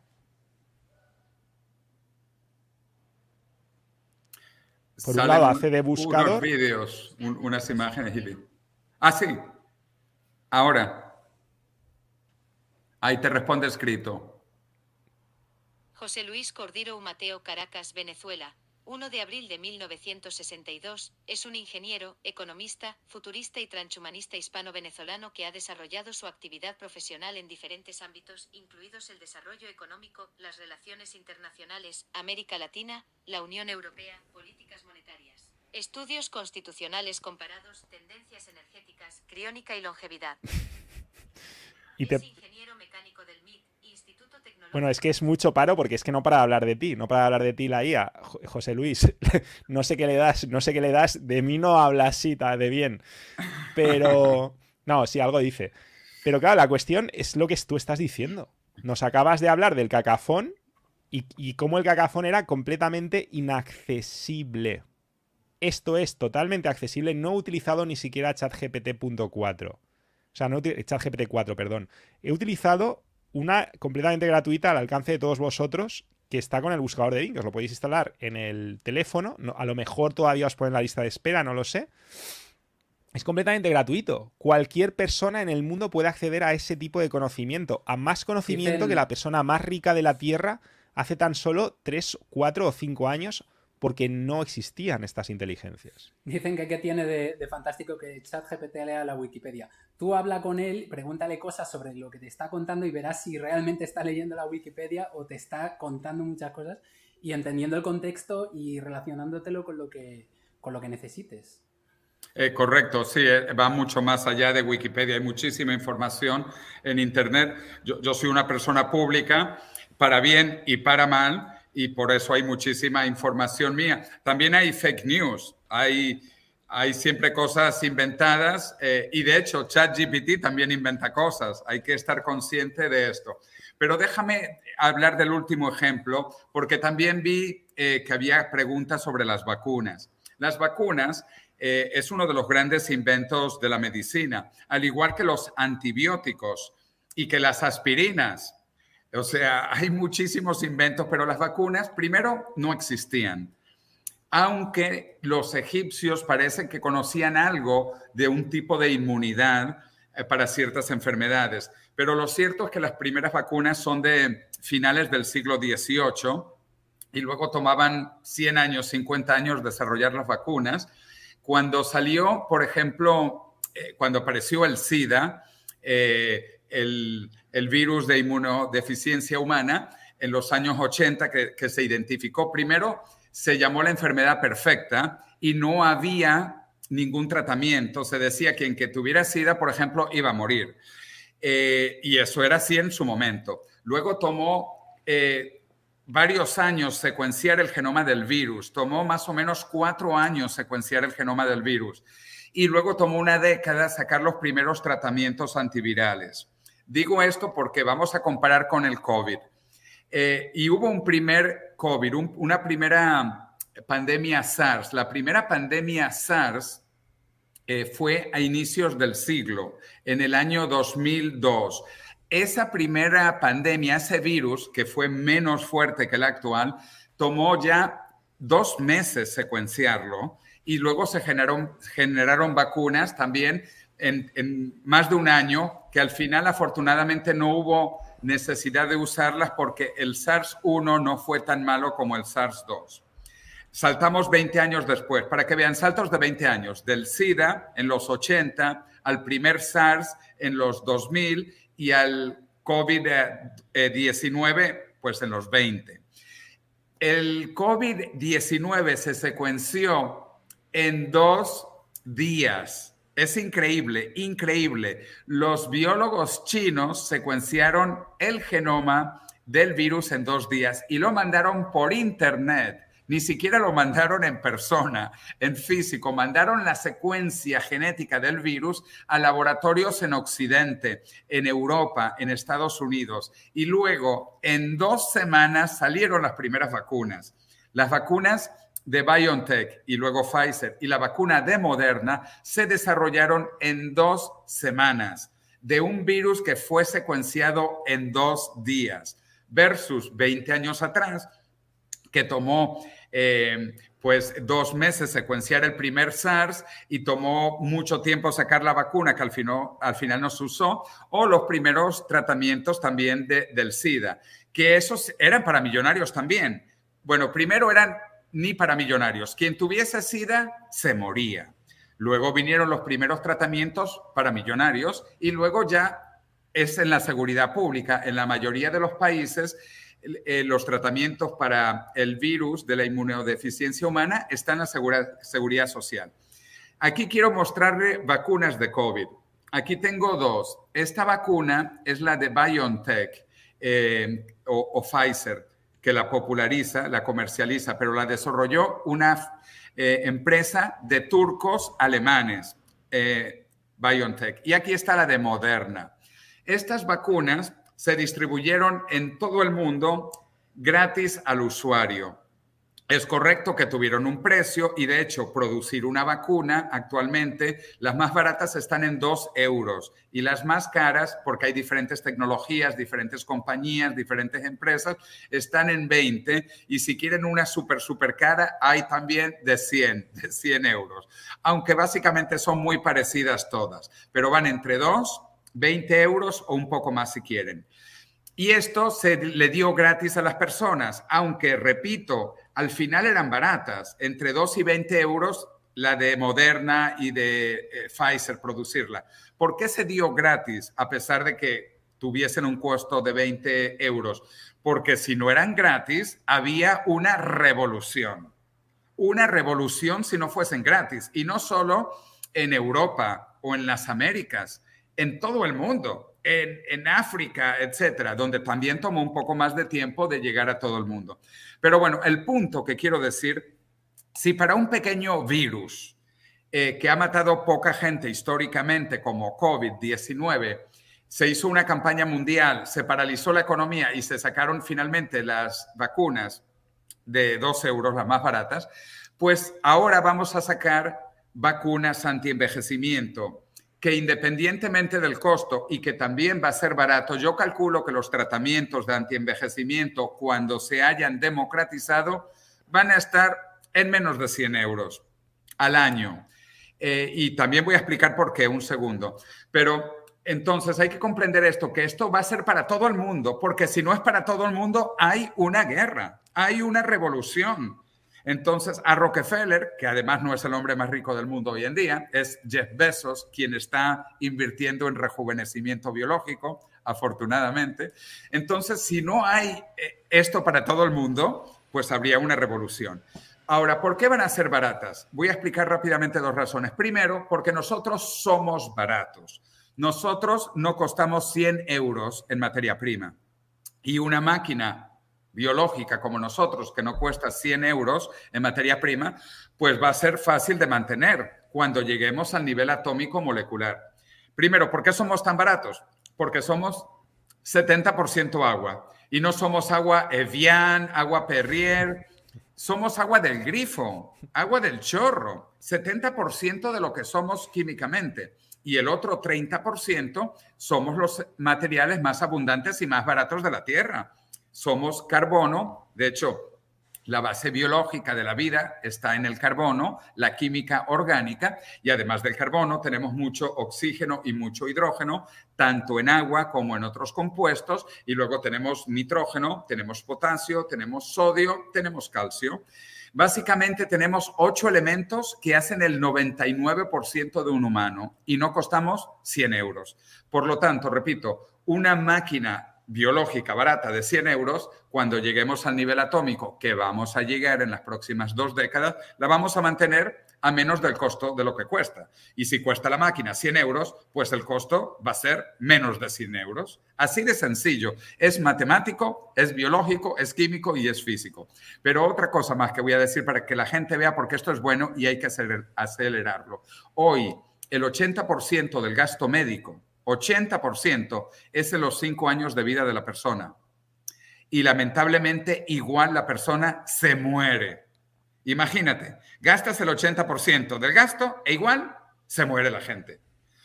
Si logramos que la gente no envejezca, no va a haber ese gasto. El 80% del gasto médico va a desaparecer si la gente no envejece.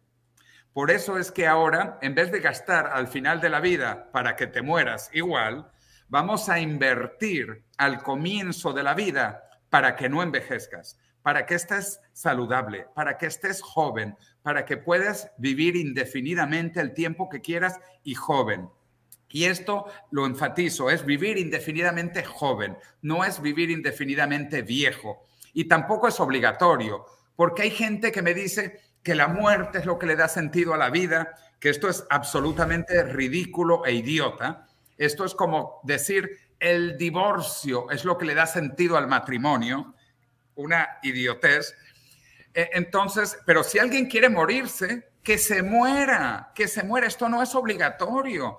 La juventud eterna, la vida indefinida no es obligatorio. Si alguien se quiere morir, pues bienvenido. Adiós. Bye bye.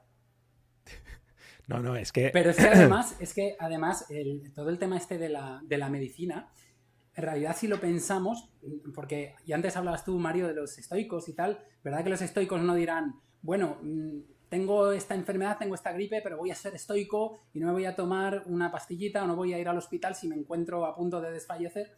Y, esto que estamos hablando de, de las enfermedades, eh, aquí preguntaba Rafa esto también, hay que hacerlo eh, de tal manera que sea seguro para la salud. Es que se trata precisamente de eso. Es que sí, pero un momento, antes de eso es que hay que hacer algunas aclaraciones, porque veo algún, he visto algunos comentarios que además que hemos sacado así rápidamente. Sí, lo que pasa que es, que lo vamos a tratar ahora. Quiero decir que ah, porque no te lo apuntas, porque es el salto que va justo después.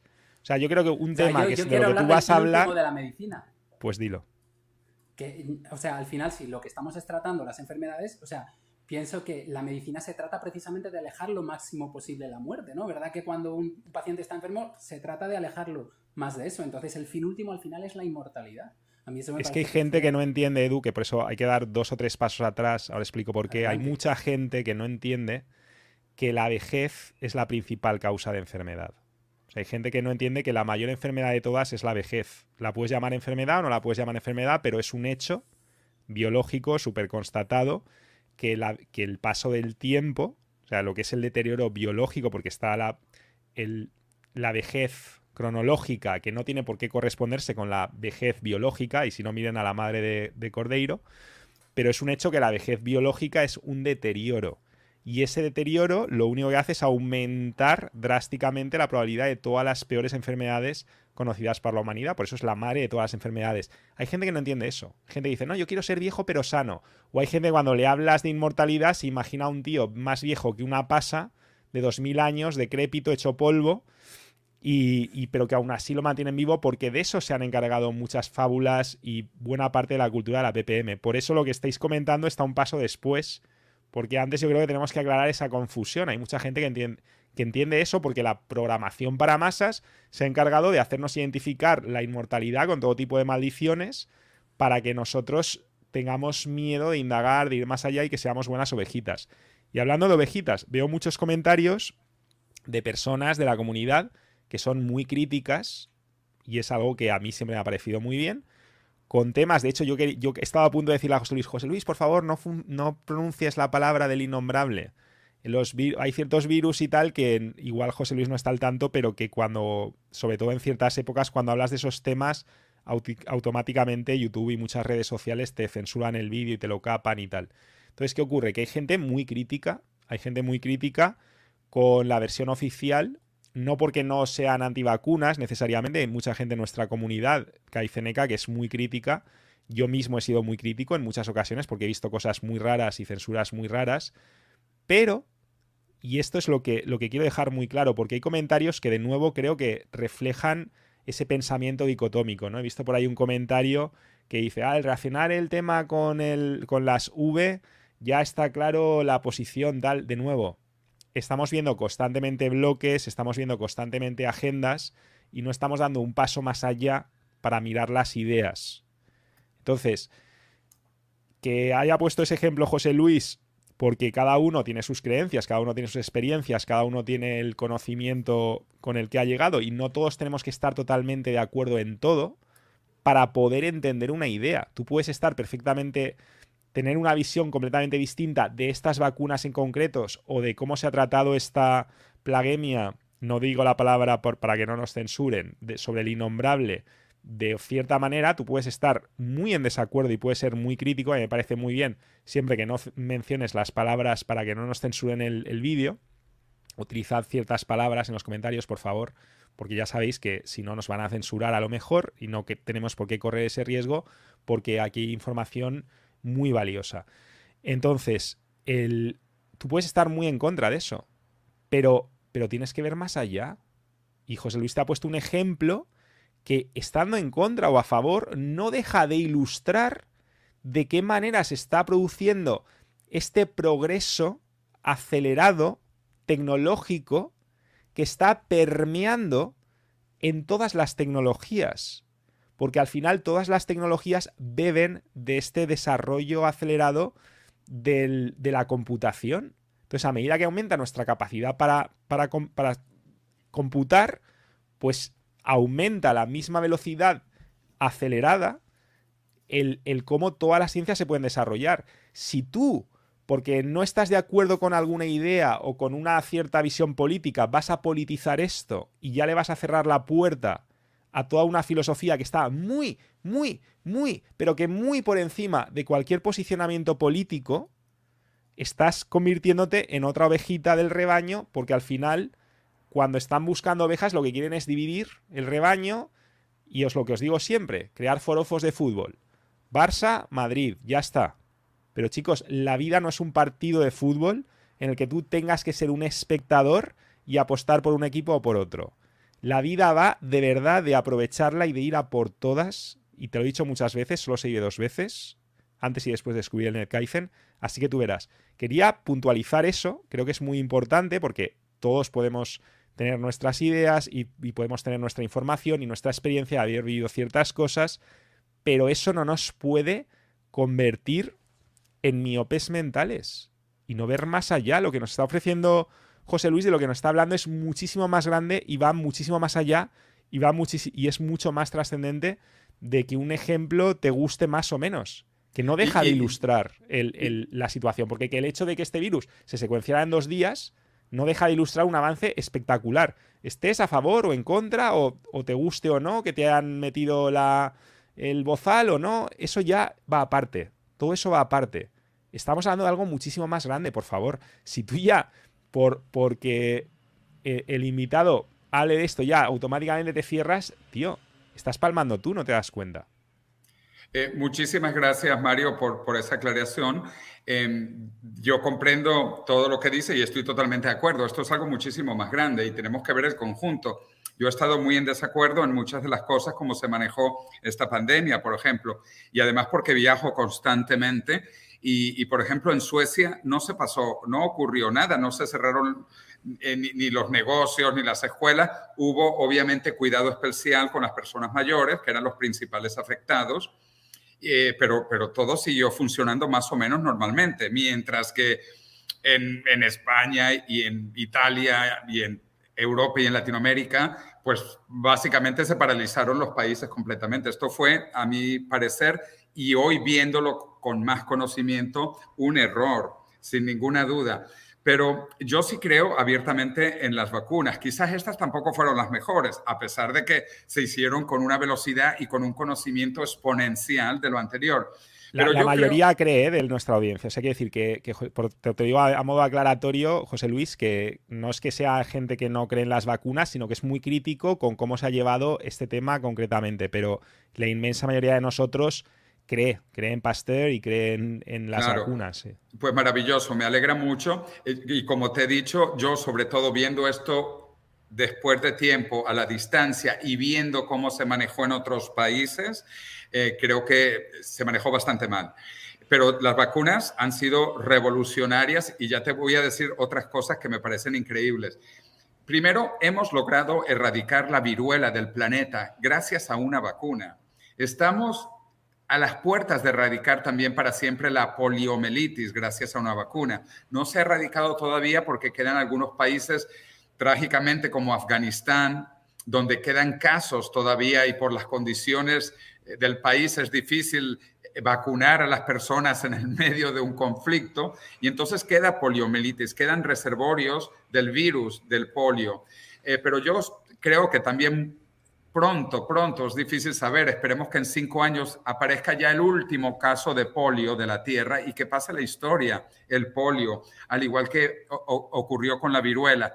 Pero lo más interesante, mira, estas vacunas, sobre todo estas dos, que son la de eh, eh, BioNTech, y quiero hablar de BioNTech porque yo conozco al fundador, en realidad son dos, una pareja de turcos inmigrantes en Alemania, una pareja, bueno, de familias turcas pobres, como llegaron todos los inmigrantes de Turquía a Alemania, que estudiaron medicina, se conocieron en la escuela de medicina y crearon eh, pues una empresa para curar el cáncer. El objetivo de BioNTech era el cáncer y estaban trabajando en este tipo de, de avance que se llama ARN mensajero. Cuando aparece COVID, se ve que esta tecnología del ARN mensajero sirve no solo para el cáncer, sino para este virus.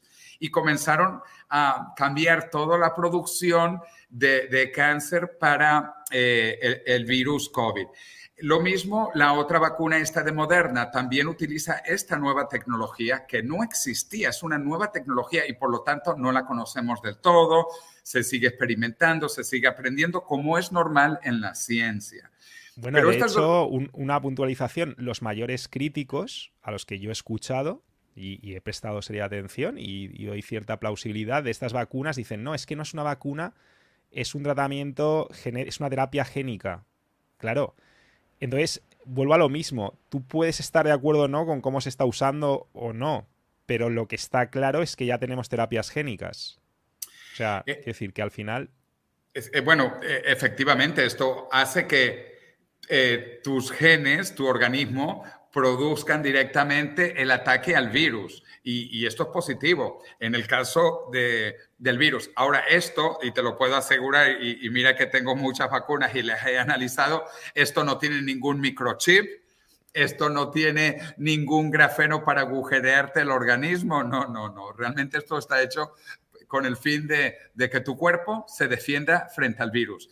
Pero bueno, eh, regresando a esto y de la pareja alemana, porque me parece bonita, me parece inspiradora la historia que dos pobres inmigrantes turcos que estudian biología, que se conocen en la universidad, que se casan, que crean una empresa para curar el cáncer y que luego adaptan sus eh, avances para curar el COVID, ¿no? Ahora ellos están trabajando y no solo ellos, también Moderna, que de hecho Moderna significa eh, Modified RNA, hablando de modificar el ARN, ¿no? Esto es Modified eh, RNA, porque efectivamente se puede modificar y esto va ocurriendo incluso en la evolución humana. Pero bueno, el punto, estas vacunas se están usando ahora para tres de las cosas más terribles que hemos tenido. Para la malaria. Y yo he sufrido malaria dos veces y sé que la malaria no es buena.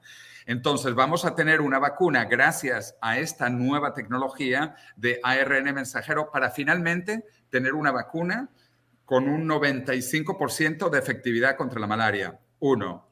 Dos, una vacuna finalmente contra el SIDA, contra el virus de inmunodeficiencia humana. Y tres, una vacuna contra el cáncer, que era para lo que se estaban utilizando estos prototipos de vacuna.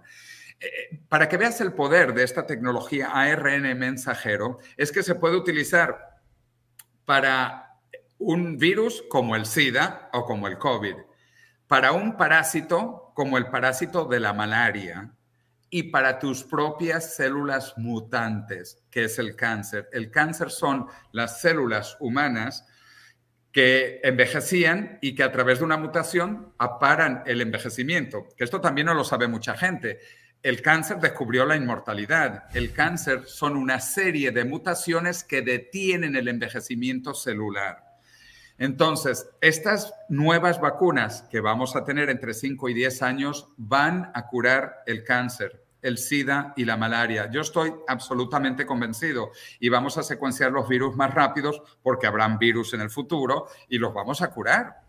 Ah, al igual que vamos a curar todas las otras enfermedades, el cáncer lo vamos a curar. Y finalmente, como he dicho, después de tanto tiempo, la poliomielitis, porque hay todavía unos pequeños casos en Afganistán y en Pakistán que no se han podido erradicar.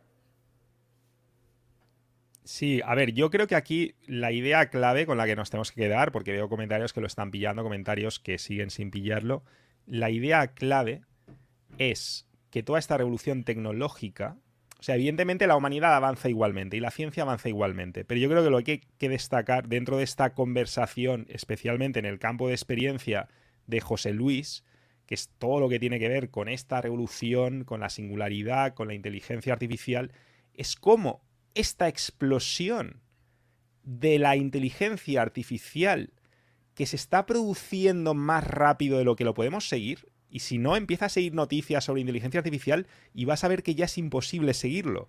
Es imposible utilizarlo como herramientas. Hemos hablado de esto también para los que preguntabais, porque los que decíais, no, es que ChatGPT está leyendo o Bing está leyendo la noticia esta. No. O sea, aquí en el último vídeo hicimos una prueba, aquí lo tenéis, cómo ganar dinero con inteligencia artificial y, y trabajar mejor con otro invitado. Y aquí hablamos de esto. O sea, aquí hicimos incluso una pequeña prueba y podéis ver las capacidades que tiene esa versión que está muy por debajo de ChatGPT 4 que ya está disponible, que yo lo estoy usando. O sea que es que realmente se está produciendo una revolución, insisto, y cuando José Luis habla de una revolución biotech, lo que tenemos que entender es que no estamos hablando de simple progreso humano lineal como el que se ha dado hasta ahora. Estamos hablando de que va a permear, que toda esta explosión computacional, toda esta explosión de inteligencia se va a filtrar, se va a ir transfiriendo a todas las ciencias, a todos los ámbitos del conocimiento humano. Y eso, por supuesto, incluye la medicina. Por supuestísimo.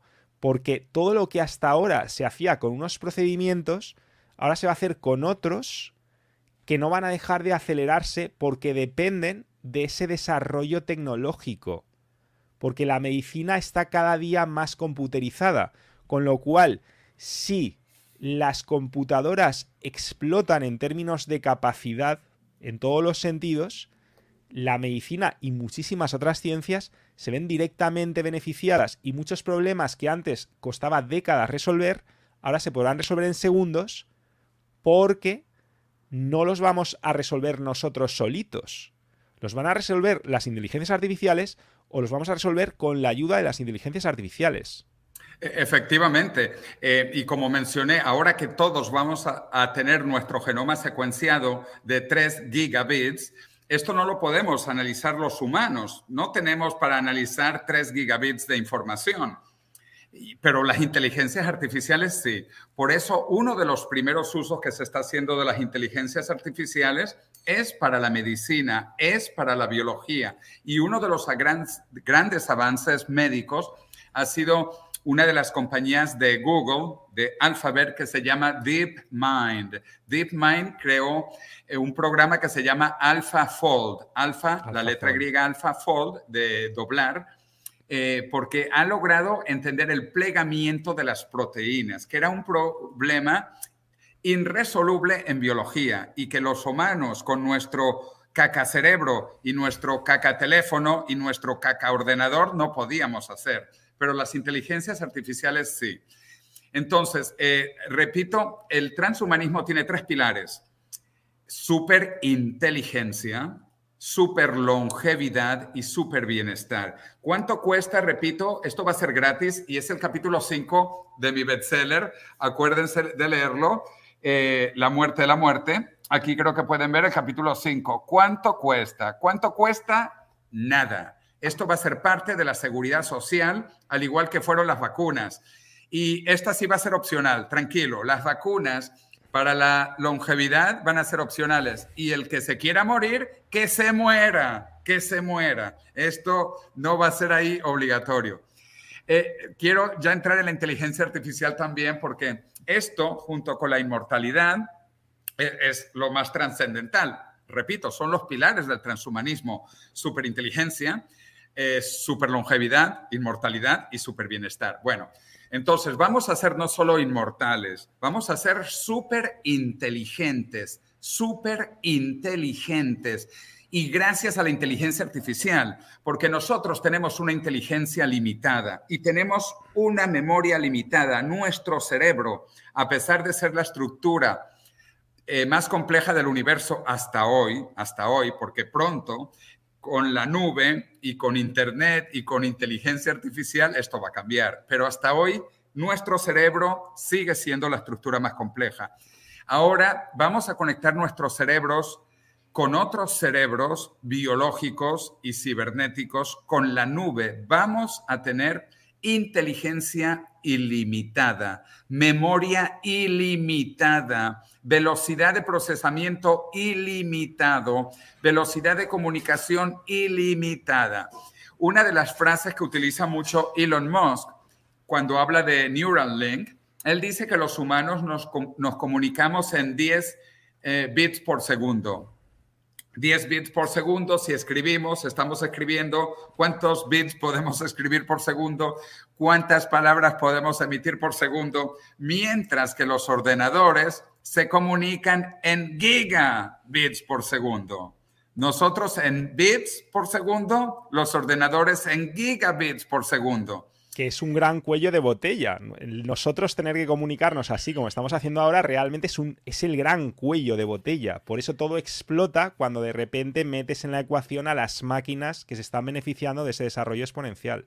Claro, entonces fíjate las cosas que van a cambiar. Uno, la velocidad de comunicación. Y por eso nosotros tratamos de comunicarnos de diferentes maneras. Eh, hablar, cómo movemos las manos, cómo movemos los ojos, qué tenemos detrás y delante. Son varias cosas para tratar de transmitir más información, pero aún así somos muy lentos. Entonces, esto va a cambiar en millones de veces. Repito, vamos a pasar de bits a gigabits. Eh, adicionalmente, el procesamiento. El procesamiento. ¿Quién sabe dividir 347,18 entre 299.15? Bueno, esto lo hace eh, un ordenador, un móvil en un segundo, en menos. Pero nosotros no podemos, no tenemos esa capacidad de procesamiento. Y también memoria, memoria. Cuando tengamos acceso ilimitado a la memoria, nos vamos a acordar qué estábamos haciendo hoy, con quién estábamos hablando, qué comimos, qué llevábamos vestido. Vamos a acordarnos de todo. Vamos a poder incluso hacer Google o si prefieren Bing, Bing, ya que tiene ChatGPT, van a hacer un Bing de su cerebro y van a buscar información en su cerebro y la van a tener inmediatamente actualizada. Es increíble lo que viene. Y esto es gracias a la inteligencia artificial. Por eso yo digo, yo no tengo miedo a la inteligencia artificial.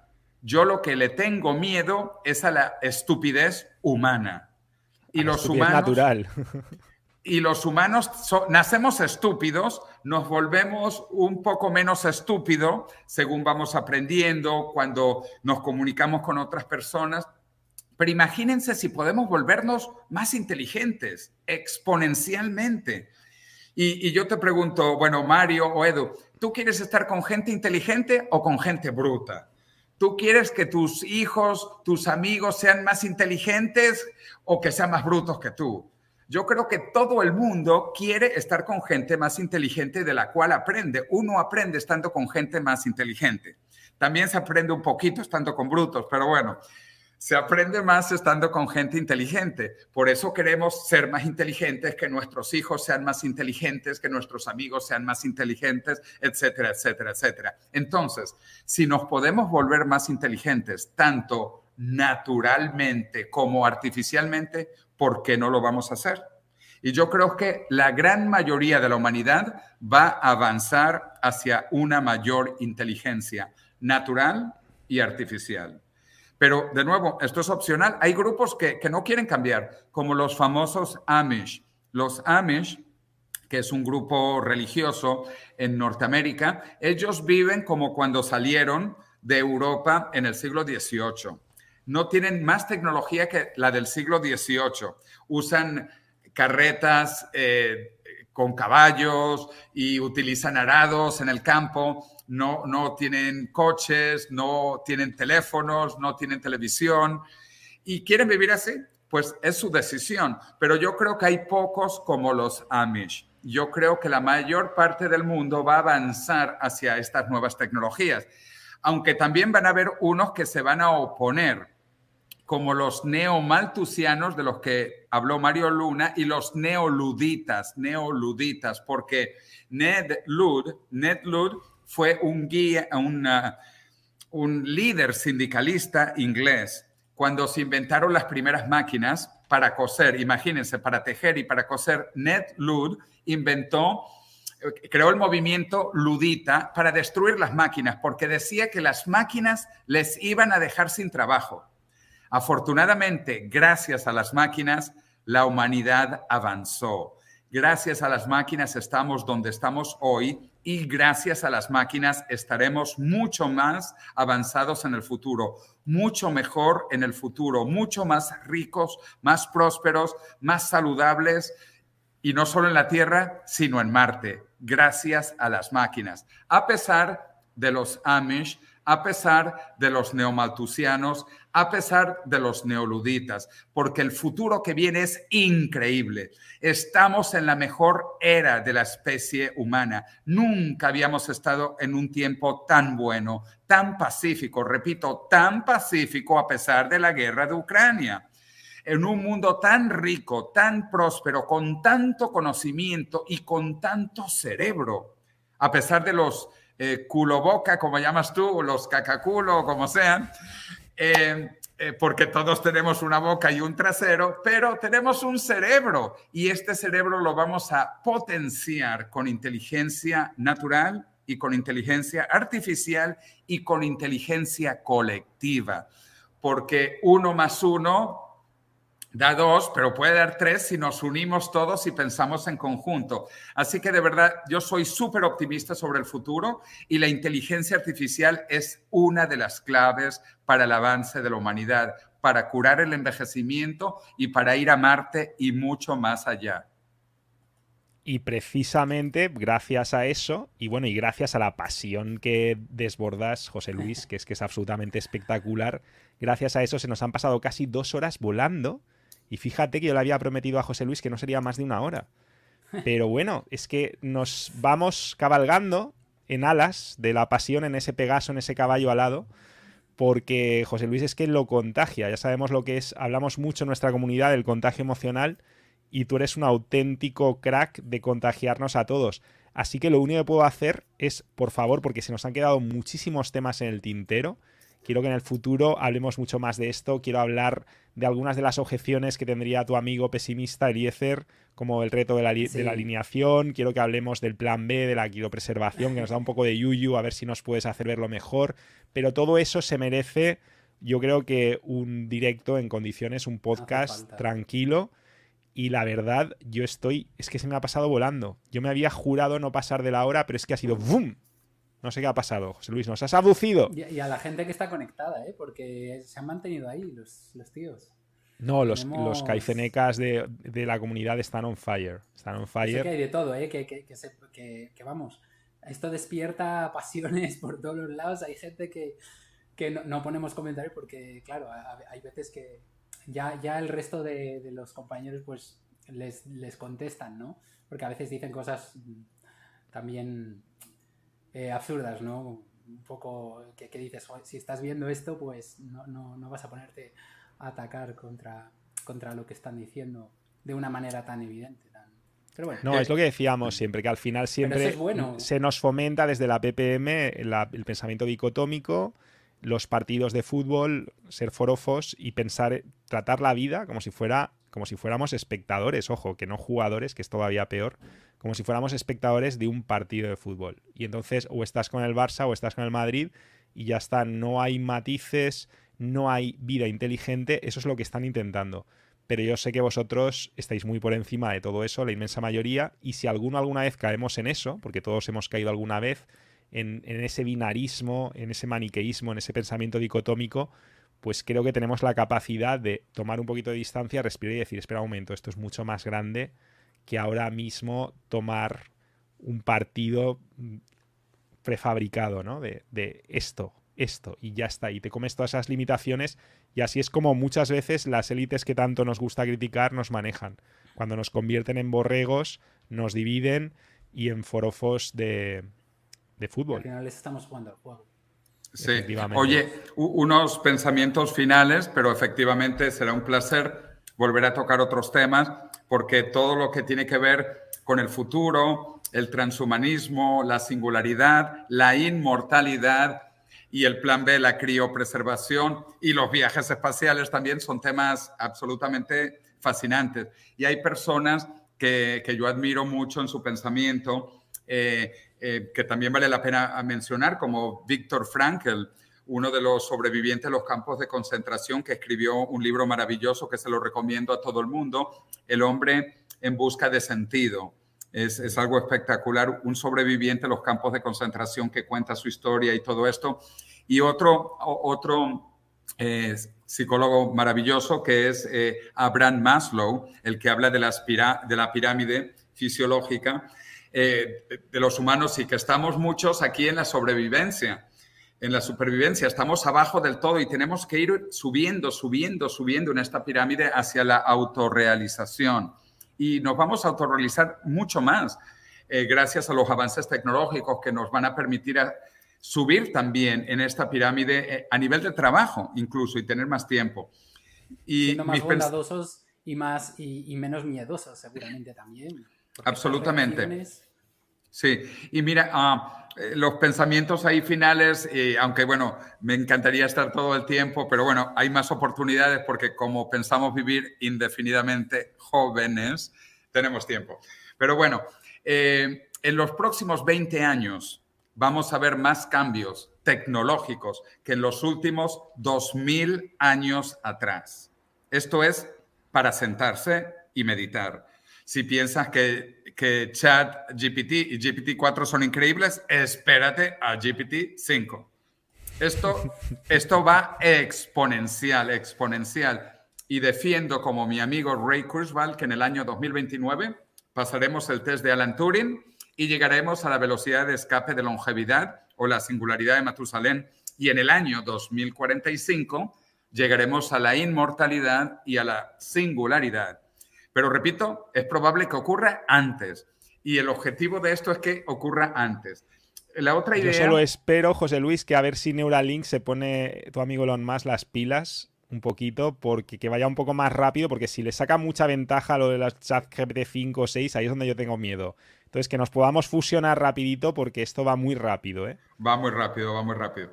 Eh, otra idea que creo que es para meditar, que es profunda, Estamos entre la última generación mortal y la primera generación inmortal.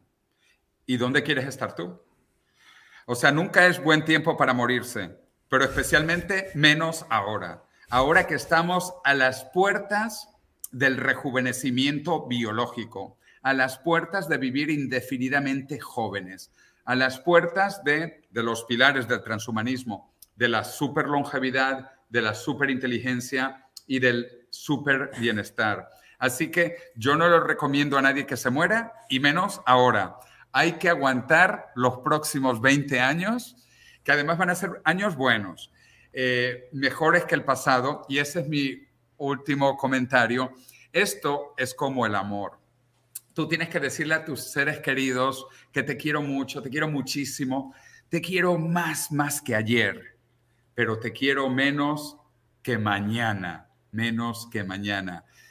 El futuro, el mundo va a ser mucho mejor mañana. Estamos en unos cambios acelerados a un mundo de mayor prosperidad, de mayor abundancia, de mayor incluso solidaridad, eh, de bienestar para todos, de alegría para todos. Así que super longevidad, super inteligencia y super bienestar. Y como el amor, te quiero mucho más que ayer, pero menos que mañana. Díganle eso a toda su familia y sus seres queridos para vivir en un mundo mejor aquí en la Tierra y pronto en Marte y más allá. Gran, gran mensaje de despedida, José Luis. Os recuerdo que tenéis el enlace a su web justo aquí en la descripción. ¿Hay algún otro lugar donde especialmente te gustaría que te buscaran? ¿Qué te gusta más? ¿Tu Instagram, tu Twitter? ¿Dónde crees tú? ¿Dónde los mandamos? ¿O los mandamos a todos directamente a la web? Sí, a la web y bueno, puede ser esas dos que utiliza la gente más joven, que mucho de tu público es joven y que espero que todos sean inmortales, por cierto.